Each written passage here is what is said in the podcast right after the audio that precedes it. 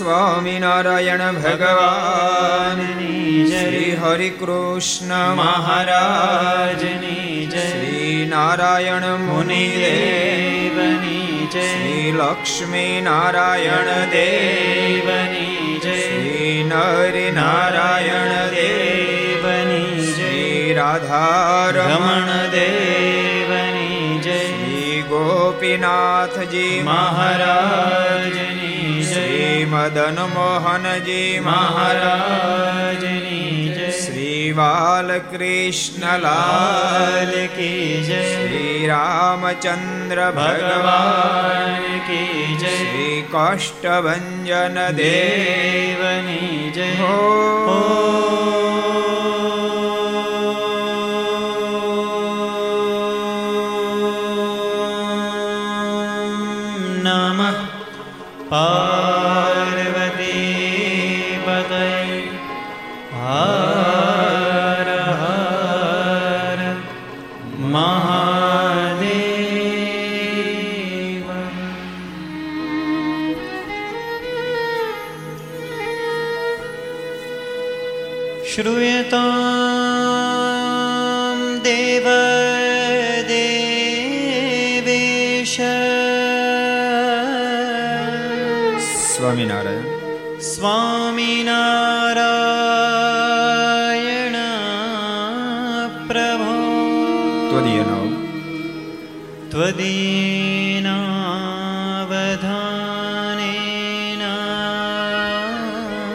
કથયિષ્ય કથયિષ્ય શુભા કથા શ્રૂયતામ શ્રૂયતામ દેવ દેવેશ સ્વામી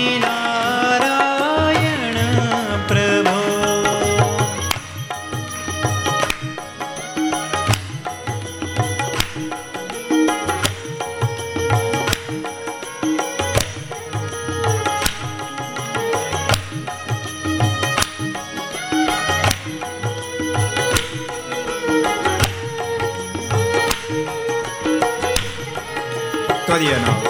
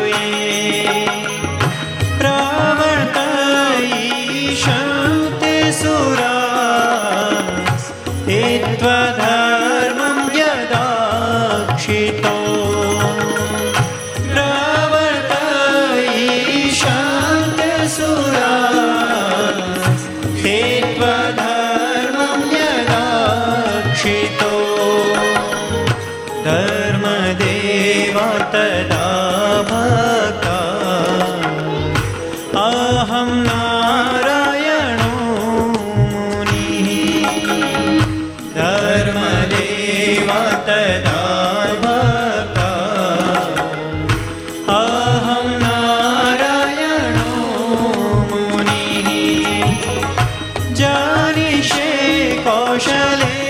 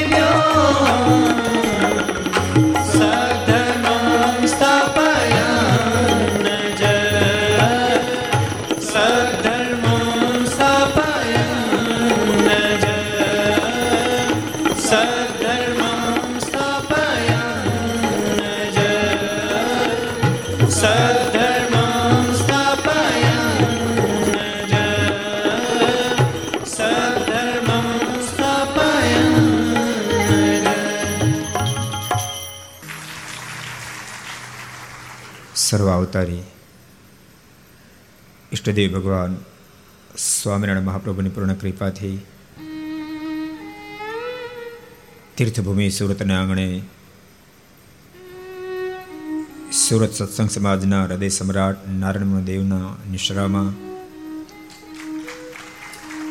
નિજ મંદિરમાં બિરાજતા અર્ચા સ્વરૂપ ભગવાન શ્રી હરિના સાનિધ્યમાં વિક્રમ સદ બે હજાર સત્યોતેર અષાઢ વદા આઠમ શનિવાર તારીખ એકત્રીસ સાત બે હજાર એકવીસ ચારસો ને નેવુંમી ઘરસભા અંતર્ગત સમ્રાટ શ્રીમદ સત્સંગજીવની દિવ્યગાથા એના સપ્તમ દિવસે Aastha Bhajan channel, Laksh channel, Kartavya channel, Sardar Katha YouTube, Laksh YouTube, Kartavya YouTube, Gharsabha YouTube, Aastha Bhajan YouTube વગેરેના માધ્યમથી ઘેરે બેસી આ ઘરસમ લાભ લેનારા સર્વે ભક્તજનો, સભામાં ઉપસ્થિત સર્વે પૂજ્ય સંતો, પાર્ષદો યજમાન શ્રીઓ વરિષ્ઠ શ્રી ભક્તજન, અન્ય તમામ ભક્તોને ખૂબ એથી કે જય સ્વામિનારાયણ. જય શ્રી કૃષ્ણ. જય શ્રી રામ. જય હિન્દ. જય ભારત. પવિત્ર જગન્નાથપુરીના આંગણે સુરત મને પ્રતાપસિંહ મહારાજાને ચક્રતીર્થમાં દિવ્ય શ્રીમદ સત્સંગજીની ગાથા સંભળાવી રહ્યા છે.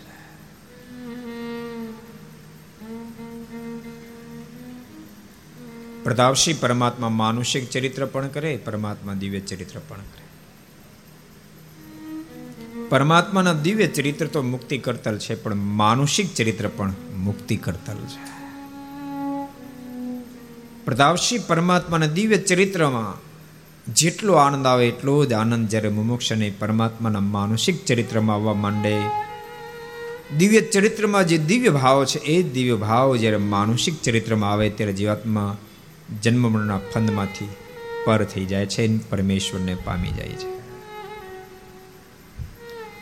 પ્રતાપસિંહ ભગવાન નીલકંઠ અનેક દિવ્ય અને માનુષિક ચરિત્ર કરતા કરતા, અનેક સ્થાનોમાં વિચરણ કરતા કરતા, એક નદીના તટ ઉપર સુંદર વડલાનું વૃક્ષ નીચે જ્યારે બિરાજમાન હોય, કાળભર આદિકનું નિકંદન કરી મારુતિ પણ સ્વયં ભગવાન નીલકંઠની સેવામાં છે. પ્રભુને ફળ ફૂલ અર્પણ કર્યા. પ્રભુએ પ્રથમને દોડાવ્યા છે. કેવી ધર્મનિષ્ઠતા. શાલિગ્રામને અર્પણ કર્યા, પછી પોતે સ્વીકાર્ય કર્યા. ને તો સ્વયં સર્વેશ્વર પરમેશ્વરને કોઈ કાયદો લાગુ નથી પડતો. પણ ભક્તો ભગવાન શ્રી હરિએ માત્ર કીધું એટલું નહીં, પહેલા કર્યું પછી કીધું. આપણને એકાદશીનો મહિમા કીધું એમ નહીં, ભગવાન સ્વામિનારાયણ સ્વયં એકાદશીના નિર્જળા ઉપાસો કર્યા નાગડકામાં ચાંદ્રાયણનો મહિમા કીધો, માક્ષનાનો મહિમા કીધો અને સ્વયં ભગવાન શ્રીએ માક્ષનાન કર્યું ચાંદ્રાને વ્રત કર્યું. સ્વયં કીધું ને કર્યું, જેથી કે લાખો લોકોએ એનો સ્વીકાર કર્યો. આપણને શીખડાવવા માટે કે કોઈ પણ વસ્તુ તમારી પાસે આવે, પહેલા મને અર્પણ કરજો ને પછી તમે સ્વીકાર્ય કરશો. હનુમાનજી વિનંતી કરી છે, કૃપાનાથ, મને સાથે લઈ જાઓ. પ્રભુએ કહ્યું છે એ શક્ય નહીં બને, ઈચ્છા થાય ત્યારે દર્શન કરવા આવજો, આટલું કહી ભગવાન નીલકંઠે દિવ્ય યાત્રાને આગળ વધારી છે. આગળ વધતા વધતા હિમાલય આવ્યો છે. એક ધમધકતી નદી આવી રહી છે. કોઈ જગ્યાએ રસ્તો નથી. ભગવાન થોડી વાર ઊભા રહ્યા છે. એ જ વખતે મૂર્તિમંત હિમાલય આવ્યા છે. ભગવાન નીલકંઠને કહ્યું છે, કૃપાનાથ, આપે પુલાશ્રમ જવું છે ને હા. એક કામ કરો, આ જળના પ્રવાહમાં પ્રવેશ કરો. આપ દિવસ રાત્રિ આપ પાણીના પ્રવાહમાં ચાલશો.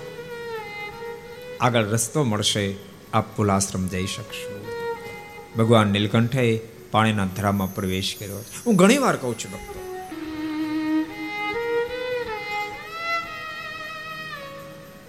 ભગવાન શ્રી હરિનું માત્ર વન વિચરણનો તમે વિચાર કરો, તો પણ પૂર્ણ પરમેશ્વરપણાની પ્રતિતિ આવી જાય એવું દિવ્ય વન વિચરણ છે. એકલા અટુલા હિમાલયની અંદર બરફાળી ધરતીની અંદર ચાલ્યા જઈ રહ્યા છે. વસ્ત્રમાં માત્ર કોપીન ધારણ કરી છે, પગમાં પગરખા પણ ધારણ કર્યા નથી. બરફની સપાટી ઉપર પ્રભુ ચાલ્યા જઈ રહ્યા છે. પાણીના ધરામાં પ્રવેશ કર્યો. ગળા ડૂબ પ્રવાહ. આંગળી તૂટ જેનો પ્રવાહ છે. એવા પ્રવાહમાં પ્રભુએ પ્રવેશ કર્યો. સામી છાતીએ દિન રાત પ્રભુ ચાલ્યા છે. એ પાણી પાછું સાદું નહોતું. બરફનું પીગળીને થયેલું સીધું પાણી. હાથ અંદર બોળો તો હાથને ખરડી નાખે એવા પ્રવાહમાં પ્રભુ દિન રાત ચાલ્યા છે. ચાલતા ચાલતા આખી રસ્તો મળ્યો છે. એના માધ્યમથી શેખ પુલાશ્રમ સુધી પ્રભુ પહોંચ્યા છે. અમે કેટલા પુલાશ્રમ ગયા? હું ચાત કરો તો. આ નાથાભાઈ વિદ્ય જાય ને અશોકભાઈ ક્યાંય ગયા નથી? થયા તો આશ્ચર્યની વાત કહેવાય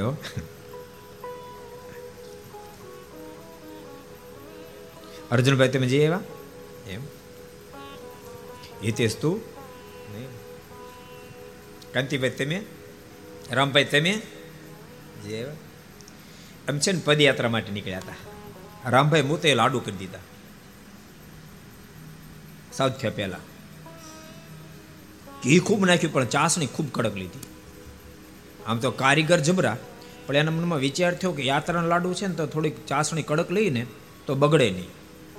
તે એક મહિના સુધી બગડ્યા નહીં. રામભાઈ, ભીમજી ભગતના બંગલા નીચે ખાંડી ખાંડી મને યાદ છે તમને? હા, તો ઠીક. એક મહિના સુધી ન બગડ્યા, બોલો. અને બહુ એમ થાય કે હવે ખાવા તઈ સંકલ્પ થાય. બહુ ભૂખ લાગે ત્યારે. ને કારીગર જોરદારો મોતેરના નંબર વન કારીગર, પૂછજો તમે. ખોટી વાત છે, રમભાઈ? હવે નહીં કરતા હો ને? એ ટાઈમ ગયો બધો. એ ભર જોવાની, સમજાણું? હવે તો ક્યાં ગઢપણમાં કરે લાડુ? અને લાડુ ત્યાં સુધી કરે જ્યાં સુધી લાડુ હોજરી પચાવી શકે, સમજાણું? હવે તો પચાવે નહીં કાંઈ. પુલાશ્રમ શેખ પ્રભુ પહોંચ્યા જોરદાર સાધનોનો પ્રારંભ કર્યો. જે જગ્યાએ સ્વયં ઋષભદેવ ભગવાનના પુત્ર ભરત જે સાધના કરી હતી, એ જગ્યાએ પ્રભુએ સાધનાનો પ્રારંભ કર્યો. પણ સાધના કરતા કરતા વિચાર કરી રહ્યા છે, એ જ આ સ્થાન છે, જે સ્થાનમાં ઋષભદેવ ભગવાનના સંતાન ભરત બંધાયા હતા રખેન અમને બંધન ન થાય. એનું તો શું બંધન થાય? આપણે શીખડાવી રહ્યા છે, આધ્યાત્મિક પથમાં જ્યારે પથિક ગતિ કરતો હોય ત્યારે ખૂબ સાવધાન બનીને ગતિ કરે. ને તો સાધકને સિદ્ધિઓ અવશ્યમય બાંધી દે છે. કારણ કે સાધના કરનારની સિદ્ધિઓ પ્રાપ્ત થાય છે. અને સિદ્ધિઓમાં ન લેવા એ પછી સર્વેશ્વરને પામી શકે છે. ખૂબ પ્રભુ સાવધાન બનીને સાધના કરે છે. રખેન ક્યાંય બંધન ન થાય. અને ભક્તો ત્યાગી હોય કે ગ્રહસ્થ હોય, વહેલા જ મરના શબ્દો છે.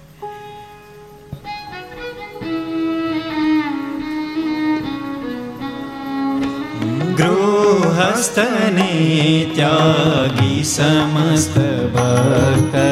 ગૃહસ્થને ત્યાગી સમસ્ત ભક્ત. થશો નહીં માયિકમાં પ્રસક્ત થશો નહીં માયિકમાં પ્રશક્ત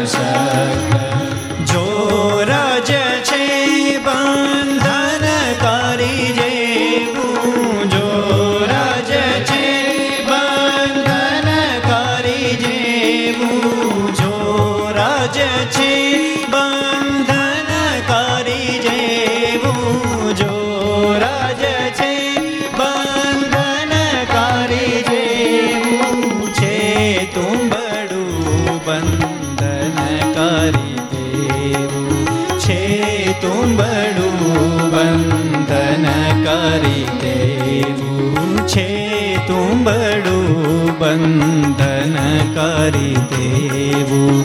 છે તુમડું બંધન કરી ભગવાન શ્રી આપને પણ વારંવાર ઉપદેશ આપતા. હે પરમસ હે ભક્તજનો, ખૂબ સાવધાન બની જીવજો. ગ્રહસ્થ અને ત્યાગી સમસ્ત ભક્ત. માત્ર સંસારીને કીધું એમ નહીં, અમને પણ ગ્રહસ્થ અને ત્યાગી સમસ્ત ભક્ત. થશો નહીં માયકમાં પ્રસન્ન. જગતના કોઈ પદાર્થમાં તમે એટલા બધા આસક્ત ન બની જાશો જે તમારા મોક્ષમાં વિઘ્નનું કારણ બને. જેવું રાજ્ય બંધન કાર્ય છે, એવું તુમડું પણ બંધન કાર્ય છે. ભગવાન શ્રી હરિ બતાવ્યું, પદાર્થ શું છે એના કરતા એમાં આસક્તિ કેટલી છે? એ બહુ પ્રધાન વસ્તુ છે. એવું નહીં માનતા અમીરો જ બંધાય. ગરીબ પણ બંધાય. બે સાવધાન ગરીબે બંધાય અમીરે બંધાય. બે સાવધાન સંસારી બંધાય ત્યાગી પણ બંધાય. બે સાવધાનને માયા બાંધી દે છે. સતત અનુસંધાન રાખી પ્રભુ સાધના કરી રહ્યા છે. એવી જોરદાર સાધના આરંભી. એક પગે ઊભા સાધના કરે. ધર્મ ને ભક્તિની ચિંતા થવા લાગી રખે ને પ્રભુ પડી જાય નહીં. આ બાજુ પવન આવત પ્રભુ, આ બાજુ લડી જાય, આ બાજુ પવન આવત પ્રભુ, આ બાજુ લડી જાય. શુક્લ કડી શરીર થયું છે. દિવ્ય સ્વરૂપે આવીને ધર્મ ભક્તિ બંને બાજુ ઉભારી ગયા છે. ચાર માસ સુધી સાધના કરી સૂર્યનારાયણ પ્રગટ થયા કૃપાનાથ, શા માટે જોરદાર સાધના કરો? કોને માટે? તમારા માટે. મારા માટે? મારા માટે સાધના આપ શું અપેક્ષા રાખો છો? સૂર્યદેવ, અમારે માત્ર ઓગણ પચાસ વર્ષ ધરા પર રહેવું છે. અમારા આશ્રિતની બુદ્ધિમાં તમે પ્રવેશ કરો, એને અમારી પહેચાન થઈ જાય, અમારું કાર્ય પૂર્ણ કરીને પાછા ધામમાં સીધા. કૃપાનાથ માલિક મારી બુદ્ધિની અંદર પ્રકાશના કરનારા આપ છો, તો આપ, આપના આશ્રિતની બુદ્ધિ હું શું પ્રકાશ કરું? અમારી આજ્ઞા છે, માલિક, આપ જેમ ઈચ્છશો એમ જ થશે. આટલું કહી સૂર્યનારાયણ ત્યાંથી અદૃશ્ય થયા છે. સુરત મુનિ કે પ્રતાપશી ભગવાને સાધના સંકેલી છે. દ્વાદશીને દિવસે ત્યાંથી આગળ વધવાનો પ્રયાસ કર્યો. એ જ વખતે પ્રતાપસિંહે પ્રશ્ન કર્યો છે, ગુરુદેવ આગળની કથા આપ મને પછી સંભળાવજો. હરોર મહાત્મા બૌદ્ધાધ્યા ધર્મદંગ્ય સંયુતા પેલા આપ કૃપા કરી મને એ કહો કે પરમાત્માએ ઘરબાર છોડ્યા પછી અયોધ્યા વાસીની શું સ્થિતિ સર્જાણી હતી? એ કથા મારે સાંભળવી છે. માટે કૃપા કરી આપ મને કથા પહેલા સંભળાવો. સુરત મને કે પ્રતાપસિંહ સારું થયું, તે મને યાદ અપાય, હું તો ભૂલી જ ગયો હતો. ચાલ ફરીવાર હું તને પાછો અયોધ્યા લઈ જાઉં. સુરત મુનિ કે પ્રતાપસિંહ સંત અઢારસો ઓગણપચાસ અષાઢ સુધી નવમીનો દિવસ અયોધ્યા વાસીઓ માટે જાણે બોજારો ઉગ્યો દસમીની વહેલી સવારે પ્રભુએ ઘરબારનો ત્યાગ કર્યો બધા બધાને ઘસઘસાટ ઊંઘતા છોડ્યા છે. કોઈને કલ્પના નથી, ઘનશ્યામ એકાએક અમારો ત્યાગ કરીને જશે. બધા ગસગસાટ ઊંઘી રહ્યા છે, પ્રકૃતિ જાગી છે. પ્રભુને પ્રાર્થના કરી હે કૃપાના, તમને ન છોડ, મને ન છોડો.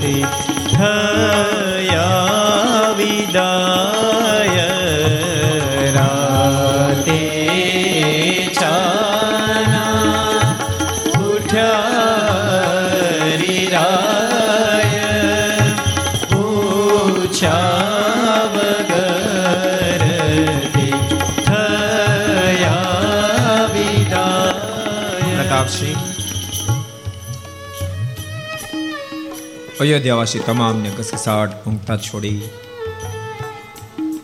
વહેલી સવારે પ્રભુએ ઘરબારનો ત્યાગ કર્યો છે. કોઈને ખબર નથી ઘનશ્યામે ઘર છોડ્યું છે. સવારનો સૂરજ ઉદિત થયો, કેટલાય મિત્રો ધર્મદેવીને આંગણે આવ્યા છે. ઘનશ્યામને યાદ કરીને કહેવા લાગ્યા, બાપ, ઘનશ્યામ, જલ્દી ચાલો. જન્મભૂમિમાં દર્શન કરવા જઈએ, હનુમાન ગઢીએ જઈએ, સરયુના તટ ઉપર જઈએ. બે ચાર ફેરી જ્યારે બૂમો કરી છે ને ત્યારે ઘનશ્યામ તો બહાર ના આવ્યા. ઓરડામાંથી રામ પ્રતાપભાઈ બહાર આવ્યા છે. મિત્રો, કોને યાદ કરો છો? ઘનશ્યામને? હા બળે ભૈયા, ઘનશ્યામને યાદ કરીએ છીએ.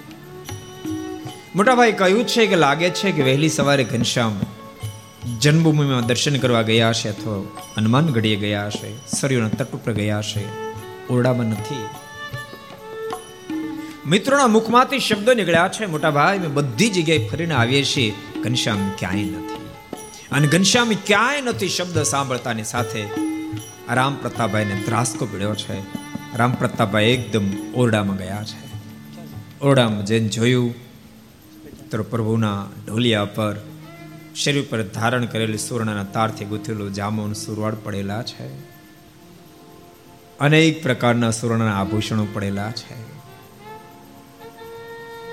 એકદમ રામ પ્રતાપભાઈ જ્યાં દોડતા બહાર આવ્યા. ઓસરીની કોર ઉપર જોયું તો પ્રભુને પહેરવાની મોજડી પડેલી પાડી. ધર્મદાદાના શબ્દો યાદ આવવા લાગ્યા. રામ પ્રતાપ ખૂબ સાવધાન બનીને રહેજો, ને તો ઘનશ્યામ તમને સૂતા મૂકીને હાલ્યા જશે. મોજડી જોતાની સાથે નક્કી થયું, ઘનશ્યામ, અમને છોડીને જતા રહ્યા છે. રામ પ્રતાપભાઈ આ દ્રશ્ય નિહાળે ન શક્યા. આંખોમાંથી આંસુડોની ધારાઓ થાય છે ધા પોકર રુદન કરવા લાગી. બાપ ઘનશ્યામ, આપ ક્યાં ગયા? ઘનશ્યામ, આપ ક્યાં ગયા? રામ પ્રતાપભાઈના રુદનને સાંભળતાની સાથે ભાભી સુવાસની દોડતા બહાર આવ્યા. પતિદેવ શું થયું? શા માટે રડો છો? દેવી દેવી આપણને છોડીને ઘનશ્યામ જતા રહ્યા છે. ઘનશ્યામ જતા રહ્યા શબ્દ સાંભળતાની સાથે, ભાભી દિવાલોની સાથે માથા પછાડતા રુદન કરવા લાગ્યા છે. ભાઈ ભોજાઈનું રુદન સાંભળતાની સાથે ઈચ્છારામજી મારા દોડતા બહાર આવ્યા છે. વડીલ શા માટે રડો છો? ભાભી શા માટે રડો છો? રામ પ્રતાપભાઈ ઈચ્છારામજી મારને છાતીએ છાપ્યા છે. મસ્તક પર હાથ મૂકીને કહ્યું છે, બાપ ઈચ્છારામ, આપણે લૂંટાઈ ગયા, ઘનશ્યામ આપણો ત્યાગ કરીને જતો રહ્યો છે. અને ઘનશ્યામ જતા રહ્યા શબ્દ સાંભળતાની સાથે ઈચ્છારામજી મહારાજ તો જાણે શરીરની શુદ્ધિ ગુમાવી બેઠા છે. થોડી વારે જાગ્રત બનેલા ઈચ્છારામજી મારીની આંખોમાંથી આંસુડાની ધારાઓ થવા માંડી અંધા રુદન કરવા લાગે એ વખતે ભોજાઈના મુખમાંથી શબ્દ પાછા આપ રડો નહીં. જલ્દી જાઓ જો ઘનશ્યામ બહુ દૂર નહીં ગયા ઘનશ્યામને સમજાવીને પાછા લઈ આવો. ઘનશ્યામને જો પાછા નહીં લાવો, તો દુનિયા એમ કહેશે, સાસુ સસરા ગયા પછી ભોજાય કાંઈક મેણા માર્યા છે જેને કારણે ઘનશ્યામે ગરબાર છોડ્યા છે પણ પતિદેવ, તમારા સોગંદ નંદરામના સોગંદ ખાઈને કહું છું. મને ઘનશ્યામ જેટલા વાલા હતા, એટલો મને મારો નંદરામ પણ વાલો નથી. ઘનશ્યામને જમાડ્યા. પહેલા મેં નંદરામને ક્યારે જમાડ્યો નથી. માટે આપ જાઓ, જલ્દી ઘનશ્યામને લઈને આવો. અને સુરત મને કે પ્રદાવશે. રામ પ્રતાપભાઈ ઈચ્છારામજી મહારાજ અનેક મિત્રો બાલપ્રભુ ઘનશ્યામને શોધવા નીકળ્યા છે. અયોધ્યાની ગલી ગલીમાં બૂમા બૂમ કરે ઘનશ્યામ ઘનશ્યામ, હરિ હરિ કૃષ્ણ. પણ છંદાઓ પાછા સંભળાય છે. પણ કોઈ જગ્યાએથી ઉત્તર મળતો નથી. હનુમાનગઢીએ ગયા છે. જન્મભૂમિમાં ગયા છે. સૂર્યના તટ ઉપર ફર્યા છે. પણ ઘનશ્યામ જ્યારે ન મળ્યા, ઉદાસ બનીને બધા પાછા ફર્યા છે. આ બાજુ ભાભી સુવાસની થોડે ઓરડામ જાય, થોડી વાર બહાર આવે, થોડે ઓરડામ જાય, થોડી વાર બહાર આવે. પાછા ફરતા રામ પ્રતાપભાઈ જ્યાં નિત્ય પ્રભુ બેસતા એવા સ્થાનો જ્યારે આવીને જોયા છે, ત્યારે રામ પ્રતાપભાઈ આ વેદના સહન ન કરી શક્યા. બાલપ્રભુ ઘનશ્યામને પુકારી કહેવા લાગ્યા, બાપ, ઘનશ્યામ, આપ ક્યાં ગયા? ઘનશ્યામ હર ભાઈ રે ક્યાં તમે ગયા દિલ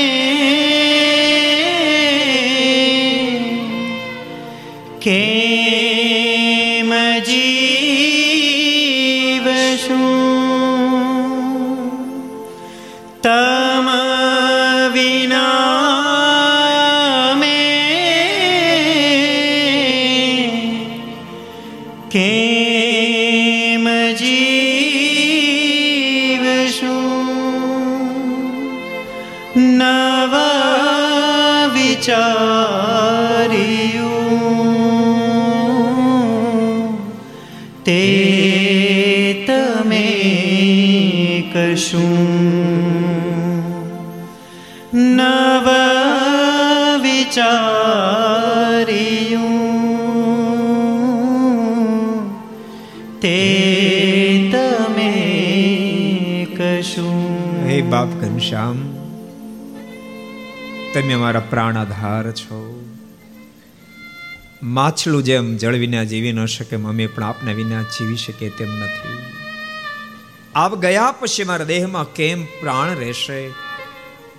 એનો પણ આપે વિચાર ન કર્યો અમે આપને મારા પ્રાણાધાર માન્યા હતા. કૃપાનાથ આપે તમારા પર જુલામ ગુજાર્યો. ધીમા જતા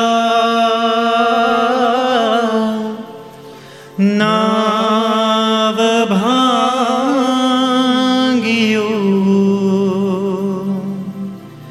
જરૂર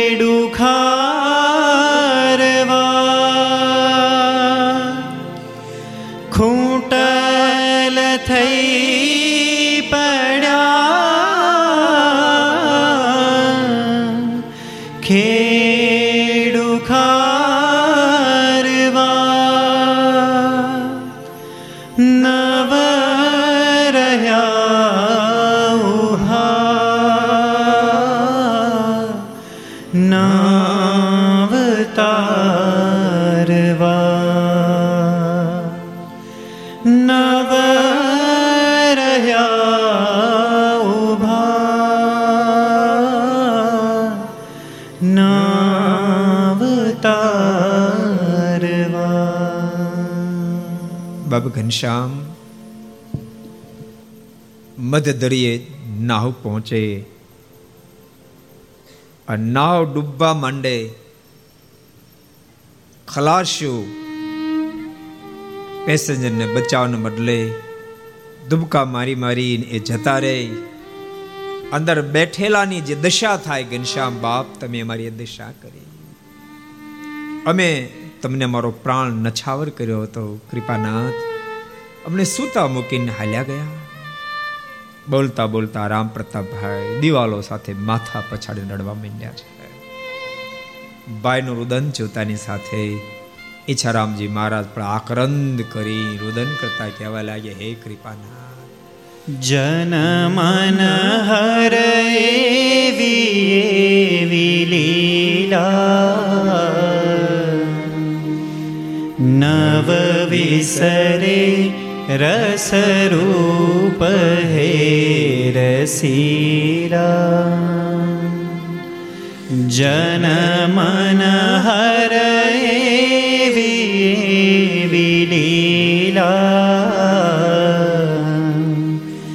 નવ વિસરે રસરૂપ હે રસીલા અધિક અધિક સૌખ્ય સાંભરે છે વિરહ વધે જળનેણથી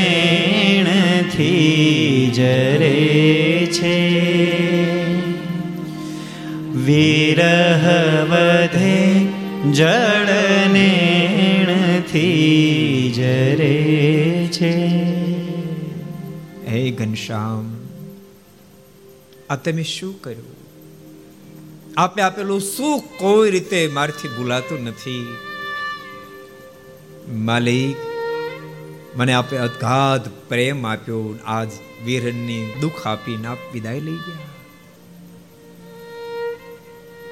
પણ મને એમ લાગે છે કે હું જ કમ ભાગી છું. નહીં તો આવી ઘટના કોઈને માથે ઘટે નહીં. બાળપણમાં જ માહી વિદાય લીધી. માની વિદાય પછી વિચારતો હતો, પિતાને સંગાથી જીવન જીવી જાઈશ. છ માસ પૂર્ણ થતા પિતાએ પણ વિદાય લીધી. માત પિતાની વિદાય પછી વિચારતો હતો, ઘનશ્યામને સંગે મારું જીવન જીવીશ. પણ આજ ઘનશ્યામ પણ મારો ત્યાગ કરીને જતા રહ્યા છે. બોલતા બોલતા ઈચ્છારામજી મહારાજ પણ ધા પોકારીને રડી પડ્યા છે. ભક્તો, ભૂલશો નહીં. વાત અલગ હોય છે વાસ્તવિકતા અલગ હોય છે. આ કોરોના કાળ ગયો, જેના યુવાન સ્વજનોએ આ લોકમાંથી વિદાય લીધી છે. વિરહની વેદના કેટલી ભયંકર હોય, એ સમજી શકે જાણી શકે. બાલપ્રભુ ઘનશ્યામે રામ પ્રતાપા ઈચ્છારામજી મહારાજ ભાભી સુવાસની અયોધ્યાના હજારો નર નારીઓ અને મિત્રો તમામને અગાધ સુખ આપ્યા છે. અને કોઈને કલ્પના પણ નહોતી. ઘનશ્યામ એકાએક અમારો ત્યાગ કરશે. તમામને સૂતા મૂકીને ઘનશ્યામે વિદાય લીધી છે. ભાગેલ પગે રામ પ્રતાપભાઈ, છારામજી મહારાજ અનેક મિત્રો પાછા ઘર બાજુ આવ્યા છે. આ બાજુ ભાભી સુવાસની થોડી વાર ઓરડામાં જાય, થોડી વાર બહાર આવે, થોડી ઓરડામાં જાય, થોડી વાર બહાર આવે. આશા છે કે હમણાં ઘનશ્યામ આવશે, હમણાં ઘનશ્યામ આવશે, હમણાં ઘનશ્યામ આવશે. પણ ત્રણ વાગ્યા, ચાર વાગ્યા, પાંચ વાગ્યા. તેમ છતાંય ઘનશ્યામ જ્યારે ન આવ્યા, ઘનશ્યામનો સંદેશો પણ જ્યારે ન આવ્યો, ભાભી પણ એ દુઃખને સહન ન કરી શકી. ભાભીના મુખમાંથી પણ આક્રંદના શબ્દો નીકળ્યા છે. તરસ લાગશે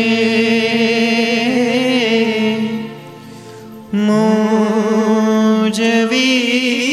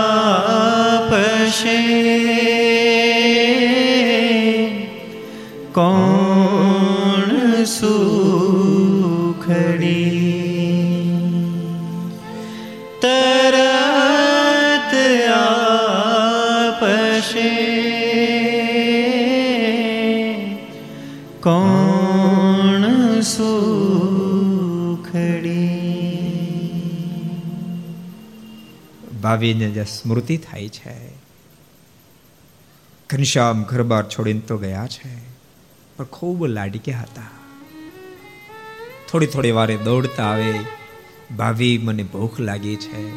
મને પેડા બનાવી આપું પેંડા બનાવી દેતી. ભાભી મને ભૂખ લાગી છે. મને સુખડી બનાવી આપું સુખડી બનાવી આપતી. ભાભી મને થેપલા બનાવી આપો થેપલા બનાવી આપતી. ભાભી મને ઠંડુ પાણી જોશે. હું ઘનશ્યામને તુરંત પ્રેમથી ચાંદીના પ્યાલામાં ઠંડુ પાણી ભરીને આપતી. મારો વીર આજ વનમાં ગયો. એને તરસ લાગશે તુરંત કોણ પાણી આપશે? વળતી ભૂખી ભૂખડી જ્યારે લાગશે, એને કોણ ખાવાના માટે સુખડી આપશે? આ વિચાર આવતા ભાભી સુવાસીની ભાંગી પડ્યા છે. આ બાજુ દિવસ વ્યતીત થવા લાગ્યો છે. કોઈ સંદેશો નથી. ભાવીને એક એક ક્ષણ, એક યુગ યુગ જેવડી લાંબી થવા માંડી છે. સંધ્યા ઢળવાનો સમય થયો. આ બાજુ રામ પ્રતાપભાઈ ઈચ્છારામજી મહારાજ, તમામ મિત્રો ઘેરે પાછા ફર્યા છે. ઘરનો દરવાજો ખટખટાયો. ભાભીના આશા બંધાણી, મારા ઘનશ્યામ આવ્યા લાગે છે. ભાભી દોડતા ગયા છે, દરવાજો ખોલ્યો છે. દરવાજો ખોલીને જોયું તો રામ પ્રતાપભાઈ ઈચ્છારામજી મહારાજ અનેક મિત્રો સામે ઊભા છે. બા વિશ્વાસની પ્રશ્ન કર્યો, કા શું થયું? ઘનશ્યામ મળ્યા? અને આટલા શબ્દ સાંભળતાની સાથે રામ પ્રતાપભાઈ ઈચ્છારામજી મહારાજ મિત્રો નકારમાં માથા તૂણાવ્યા છે. અને ઘનશ્યામ નથી મળ્યા, ખ્યાલ આવતાની સાથે ભાભી વેદનાને સહન ન કરી શકી ભાભીના આંખોમાંથી આસળોની ધારાઓ થવા માંડી છે. ઘનશ્યામના વિરેહને કારણે ભાભી શુદ્ધિ ગુમાવ્યા છે અને શુદ્ધિ ગુમાવીને ધરતી પર ધરાશયી થયા છે. સુરત મુનિ કે પ્રદાવશી, ભાભી તો મૂર્છા ખાન ધરતી પર ઢળી પડ્યા છે, પણ રામ પ્રતાપ ભાઈ પણ આ વેદના સહન ન કરી શક્યા. દિવાલો સાથે માથા પછાડતા પછાડતા રામ પ્રતાપ ભાઈને શરીરની શુદ્ધિ પણ ભૂલાણી છે. ઈચ્છારામજી મહારાજે પણ શરીરની શુદ્ધિ ગુમાવી છે. ઘનશ્યામના વિરહમાં તમામ મિત્રો પણ શરીરની શુદ્ધિ ભૂલી ધરાશયી થયા છે. આખે અયોધ્યામાં સમાચાર મળ્યા છે, ઘનશ્યામે ગરબાર છોડ્યા છે. પ્રતાપશ્ય આખી અયોધ્યા દુખી બની છે. બનેલી રસોઈ એમને પડી રહી છે, કોઈ ભોજન કર્યા નથી. ઠેર ઠેરથી રુદનોનો અવાજ આવવા લાગ્યા છે. આખી અયોધ્યા જાણે ગોજારી બની છે. દીસે અયોધ્યા પુર આજ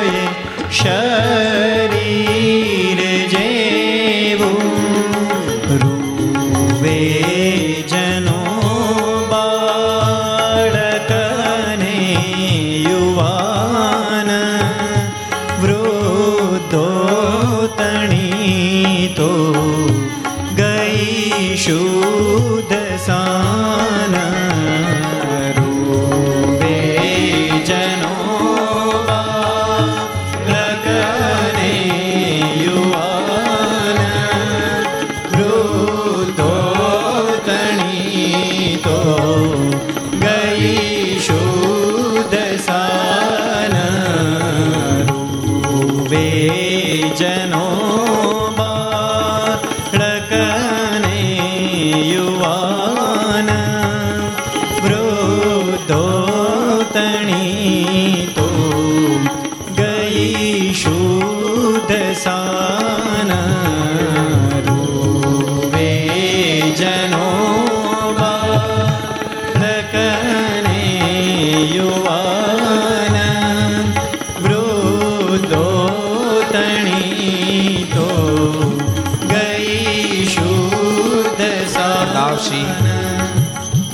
આખી અયોધ્યા જાણે ગોજારી બની ગઈ છે.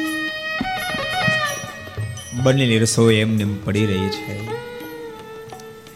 ઠેર ઠેરથી રુદનનો અવાજો આવી રહ્યા છે. બાળકો રડે છે, યુવાનો રડે છે.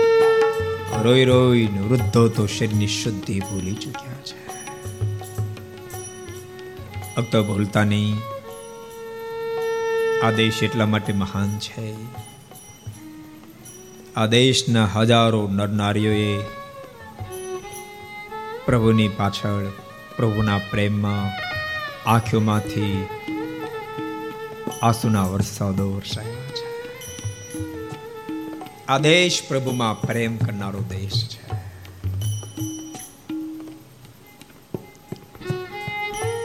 મેં બે ચાર ફેર પેલો પ્રસંગ કીધો છે. રવિન્દ્રનાથ ટાગોર ટાગોર સાહેબ એક ફેરી ઇટલી પધારેલા ઇટલી ઇટાલિયન પધારેલા. ટાગોર સાહેબને જોતાની સાથે કેટલીક નારીઓ દોડતી દોડતી ટાગોર સાહેબની પાસે પગમાં પડીને એમ કહે છે, આપ ભારતમાંથી આવો છો, આ ભારતમાંથી આવું છું.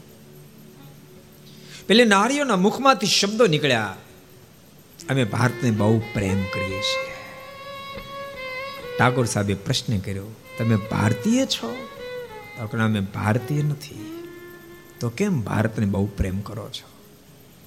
ત્યારે પેલે નારીઓના મુખમાંથી શબ્દો નીકળ્યા, ભારતવાસી ભગવાનમાં બહુ પ્રેમ કરે છે માટે અમે ભારતને ખૂબ પ્રેમ કર્યો છે. બાપા, એ દેશ છે.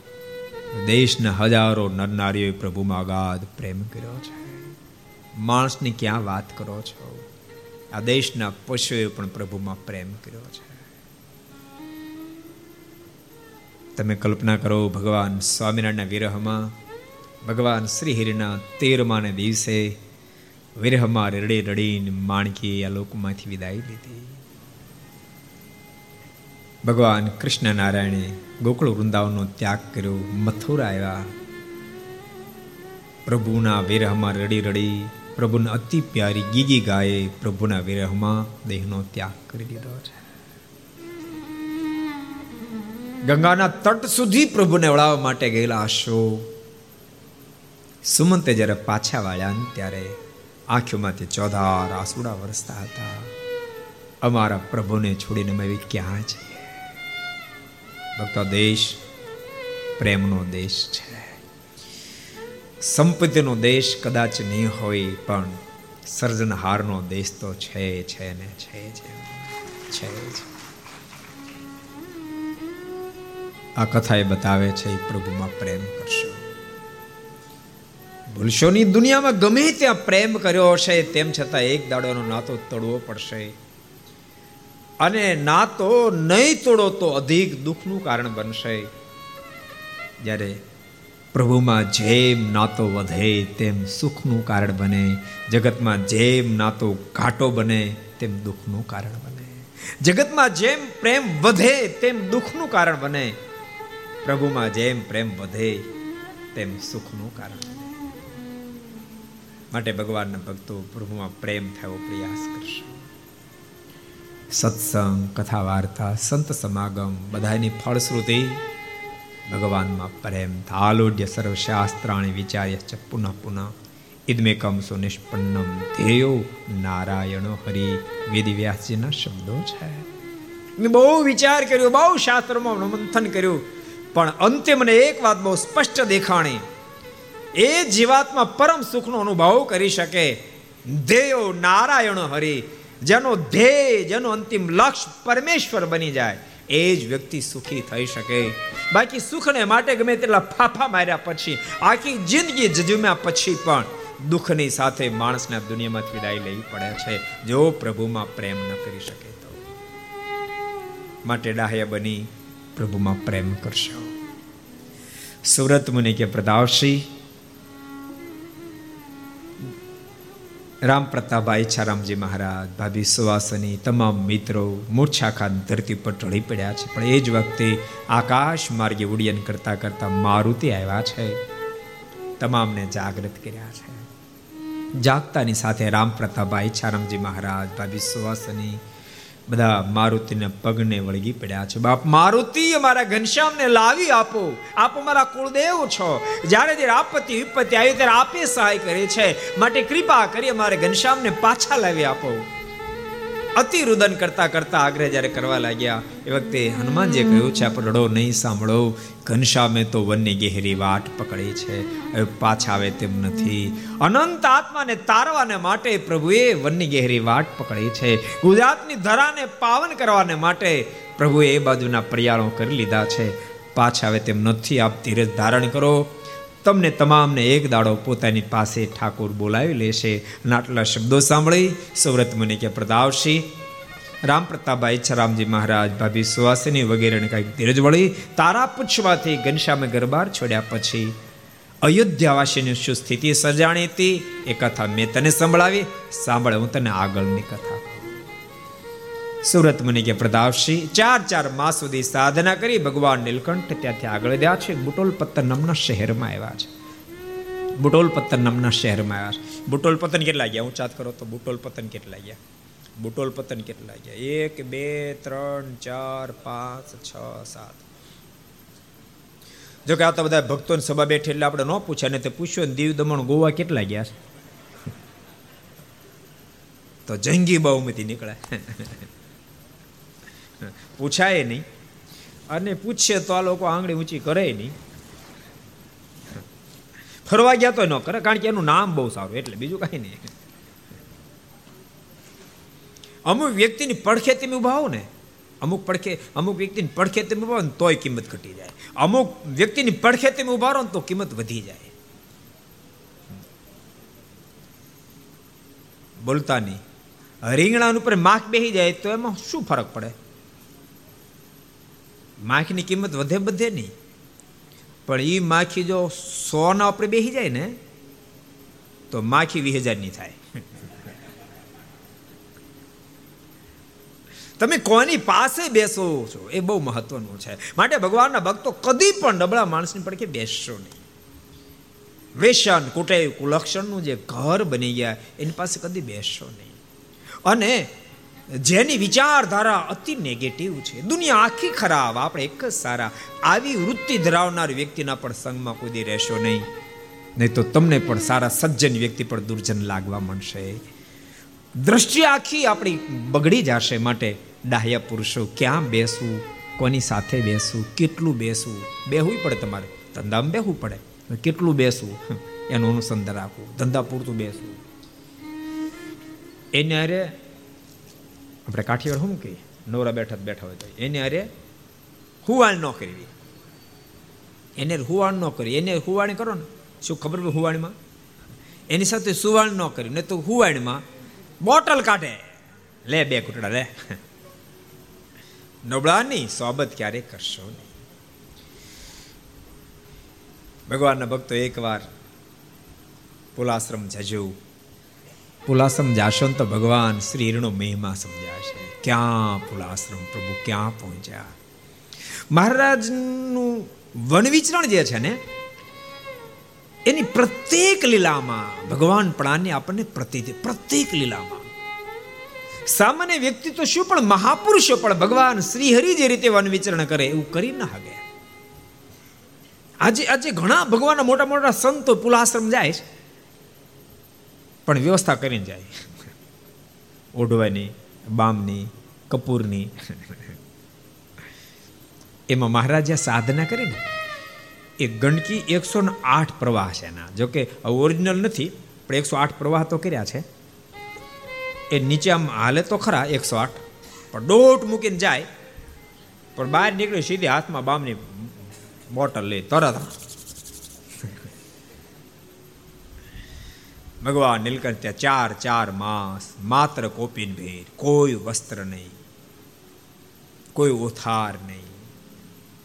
શું ભગવાને ભગવાન પણ ઊભા કર્યું છે? એટલા માટે મહારાજે વચનામતમાં કીધું, અમે પોસાય તેવા માનુષિક ચરિત્ર કરીએ, એમાં કાંઈક દિવ્ય ભાવ હોય, તમને શોધતા આવડવો પડે. તમને શોધતા આવડે તો કોઈ દે અમારા ચરિત્રમાં તમને સંશય ન થાય. એમ ભગવાન સ્વામિનારાયણ વચનામતમાં કીધું. કેટલા વચનામતમાં કીધું? કહો કોણ કહે છે? કોણ કહે છે? સંતો, પાર્ષદો, હરિભક્તો બધાને છૂટ. કેટલા જણા કહે છે? જપકે લે. પંચાળાના ચોથા વચનામૃતમાં ભગવાન સ્વામિનારાયણ બોલ્યા છે. મહારાજના શબ્દો છે, શ્રીજી મહારાજના શબ્દો છે. અમે પોસાય તેવા માનુષિક ચરિત્ર કે એમાં કંઈક દિવ્ય ભાવ હોય, શોધતા આવડવો પડે બસ. ભગવાન શ્રી હરિ આપણા ઈષ્ટ સ્વરૂપ જ્યારે છે ત્યારે એ સ્વરૂપમાં વધારે દળતા આપણે થાય એટલા માટે પુલાશ્રમની યાત્રા એક ફેરી કરશો. સુરત મુને કે પ્રતાપસિંહ ભગવાન નીલકંઠ બુટોલ પતન શહેરમાં આવ્યા માયાદત્ત માયા દેવી એનો જોગ થયો છે. પણ ભગવાન નીલકંઠને જોતાની સાથે માયાદેવીને અતિશય હેત બંધાણો મનોમાંથી ઘણા બધા રાજકુમારો જોયા. ઘણા બધા લોકોના જોગમાં આવી, પણ આવા પુરુષ ક્યાંય જોયા નથી. મનમાં વિચારતો કોઈ ભોગે જવા ન દેવાય. માયાદત્તને પોતાની પાસે બોલાવીને કહ્યું છે, ભાઈ માયાદત્ત માયાદી બેન ભાઈ છે. ભાઈ કોઈ પણ ભોગે અવર્ણીને જવા નથી દેવા. માયાદત્તે કીધું છે, એની સાથે હું ફરું છું અને બધે ફરવા લઈ જાઉં છું. આ વ્યક્તિ કે બંધાય એમ નથી. એનો રોકો કેમ? આ નથી રોકાય એમ. માયા દેવીએ કહ્યું, શું ન રોકાય? આપણું આખું રાજ એને હવાલે કરી દઈશું અને મારી બંને દીકરીઓ એને પરણાવી દઈશું. પણ એને રોકે છૂટકો કરશું. માયાદત્તે કહ્યું છે કે, બેન, મને એમ લાગે છે કે એમાં સફળતા નહીં મળે તેમ છતાંય માયાદેવીએ ભગવાન નીલકંઠને બોલાની કહ્યું છે વર્ણિરાજ આપ રોકાઈ જાઓ. અને આપ મારા રાજ્યમાં રોકાવ તો આખું રાજ તમારે હવાલે. હું, મારો ભાઈ, બધા તમારો નોકર બનીને રહેશું અને મારી બંને કન્યા તમને પ્રણાવવા તૈયાર છું. ભગવાન નીલકંઠના મુખમાંથી શબ્દો નીકળ્યા છે. અમે કોઈની સાથે પ્રણવ માટે સંસાર છોડ્યા નથી. અમે અનેકને વિખૂટા કરવા માટે સંસાર છોડ્યા છે. અમે નહીં બંધાઈએ. માએ દેવ કીધું, સાનમાના માની જાઓ ને. સાનમાના પરણી જાઓ ને. પછી ઉંમર લાયક જ્યારે થાશો, ત્યારે કોઈક વૈરાગની નારી લઈને ભાગી જશો ને કરતા રોકાઈ જાઓ ને. અને આટલા શબ્દો સાંભળતાની સાથે ભગવાન નીલકંઠના લોચન લાલ થયા છે. ભગવાન નીલકંઠના મુખમાંથી શબ્દ નીકળ્યા છે, માયાદેવી, તમે અમને શું સમજો છો? તમે એમ માનો છો? આ જગતની કોઈ નારી અમને બંધન કરે, એક નારી તો શું? સ્ત્રી સહસ્ર નિર્વિકાર તયા નગાહા. હજારો નારીઓની મધ્ય રહ્યા પછી પણ નિર્વિકાર રહી શકે. એ સ્વયં મેં પુરુષોત્તમ નારાયણ છે. માયાદેવી દેખી મેરે સામને. અને માયાદેવી જ્યાં ભગવાન નીલકંઠની સામે જોયું છે સુરત મને કે પ્રતાપસિંહ દિવ્ય સ્વરૂપે પ્રભુના દર્શન થયા છે. માયાદેવી ભગવાન નીલકંઠના ચરણમાં ઝૂક્યા છે. કૃપાનાથ, મારા ગુનાને માફ કરો, મારા ગુનાને માફ કરો. મારથી વધારે બોલાઈ ગયો હોય તો મને ક્ષમા કરો. ભગવાન શ્રી રીકે અમે તમારા ઉપર રાજી છીએ. અમે રોકાશું નહીં, પણ જાઓ, અમે વચન આપીએ છીએ. તમારા બધા એના અંતકાળ જ્યારે આવશે ને ત્યારે હું સ્વયં તમને તેડવા માટે આવીશ. પોતાનો સપનો નિશ્ચય કરાવીને ભગવાન નીલકંઠ ત્યાંથી આગળ વધ્યા છે. આગળ વધતા વધતા એક ઘોર જંગલને પ્રભુ પામ્યા છે. આ જંગલની મધ્ય એક મહાન યોગીનો મેળાપ થયો છે, જેનું નામ ગોપાળ યોગી છે. ભગવાન નીલકંઠને આવતા જોતાની સાથે ગોપાળ યોગીને ખેંચાણ તો એકદમ ઊભા થયા છે. આગળ વધી ભગવાન નીલકંઠને પ્રેમથી ભેટ્યા છે. અને પ્રશ્ન કર્યો છે, યોગીરાજ, કેમ સંસાર છોડ્યો છે? પ્રગટ પરમાત્માની પ્રાપ્તિને માટે અષ્ટાંગ યોગ શીખવા માટે આપ મને અષ્ટાંગ યોગની અંદર પારંગત કરો, પ્રગટ ભગવાનના દર્શન કરાવો. ગોપાળ યોગી ભગવાન નીલકંઠને અષ્ટાંગ યોગ શીખડાવવા લાગ્યા છે.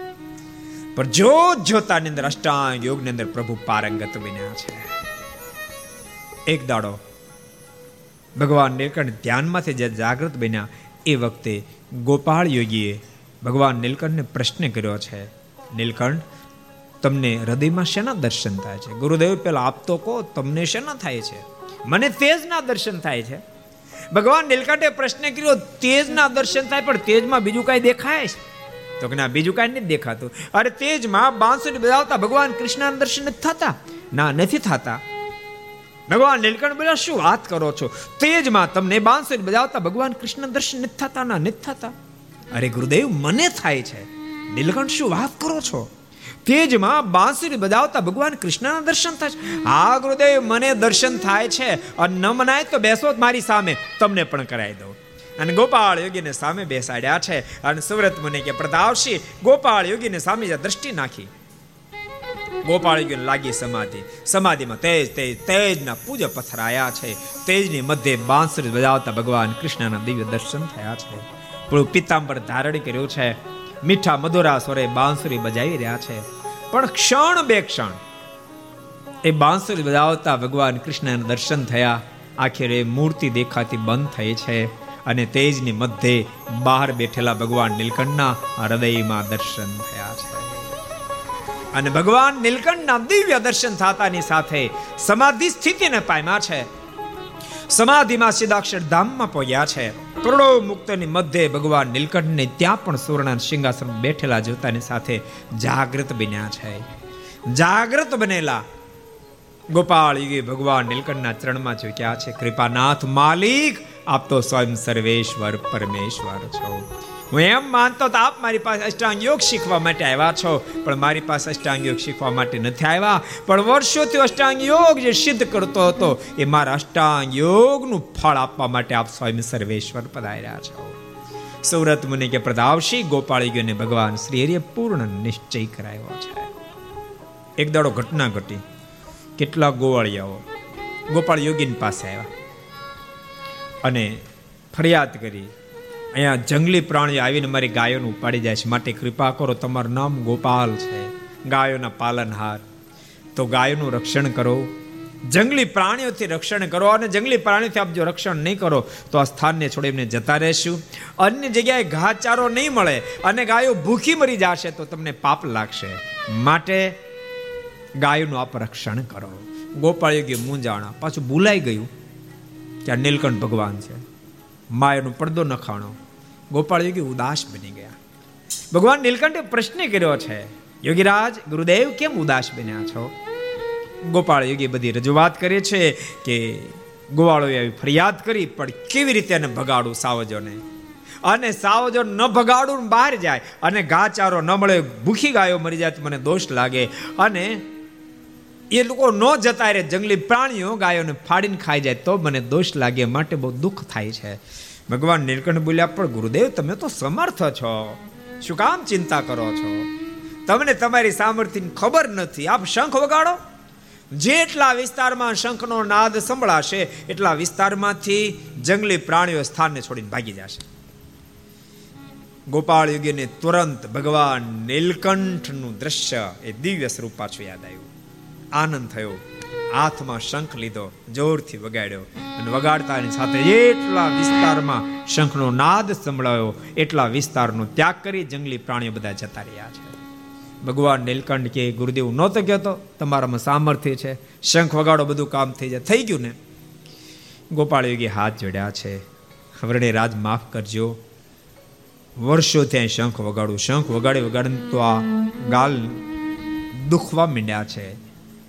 કોઈ દી જંગલી પ્રાણીઓ ભાગ્યા નથી. માલિક શંખને તો આપે નિમિત્ત બનાવ્યો, પણ એ જંગલી પ્રાણીઓને બગાડનારા આપ સ્વયં સર્વેશ્વર, પરમેશ્વર, તમે જ છો એમ.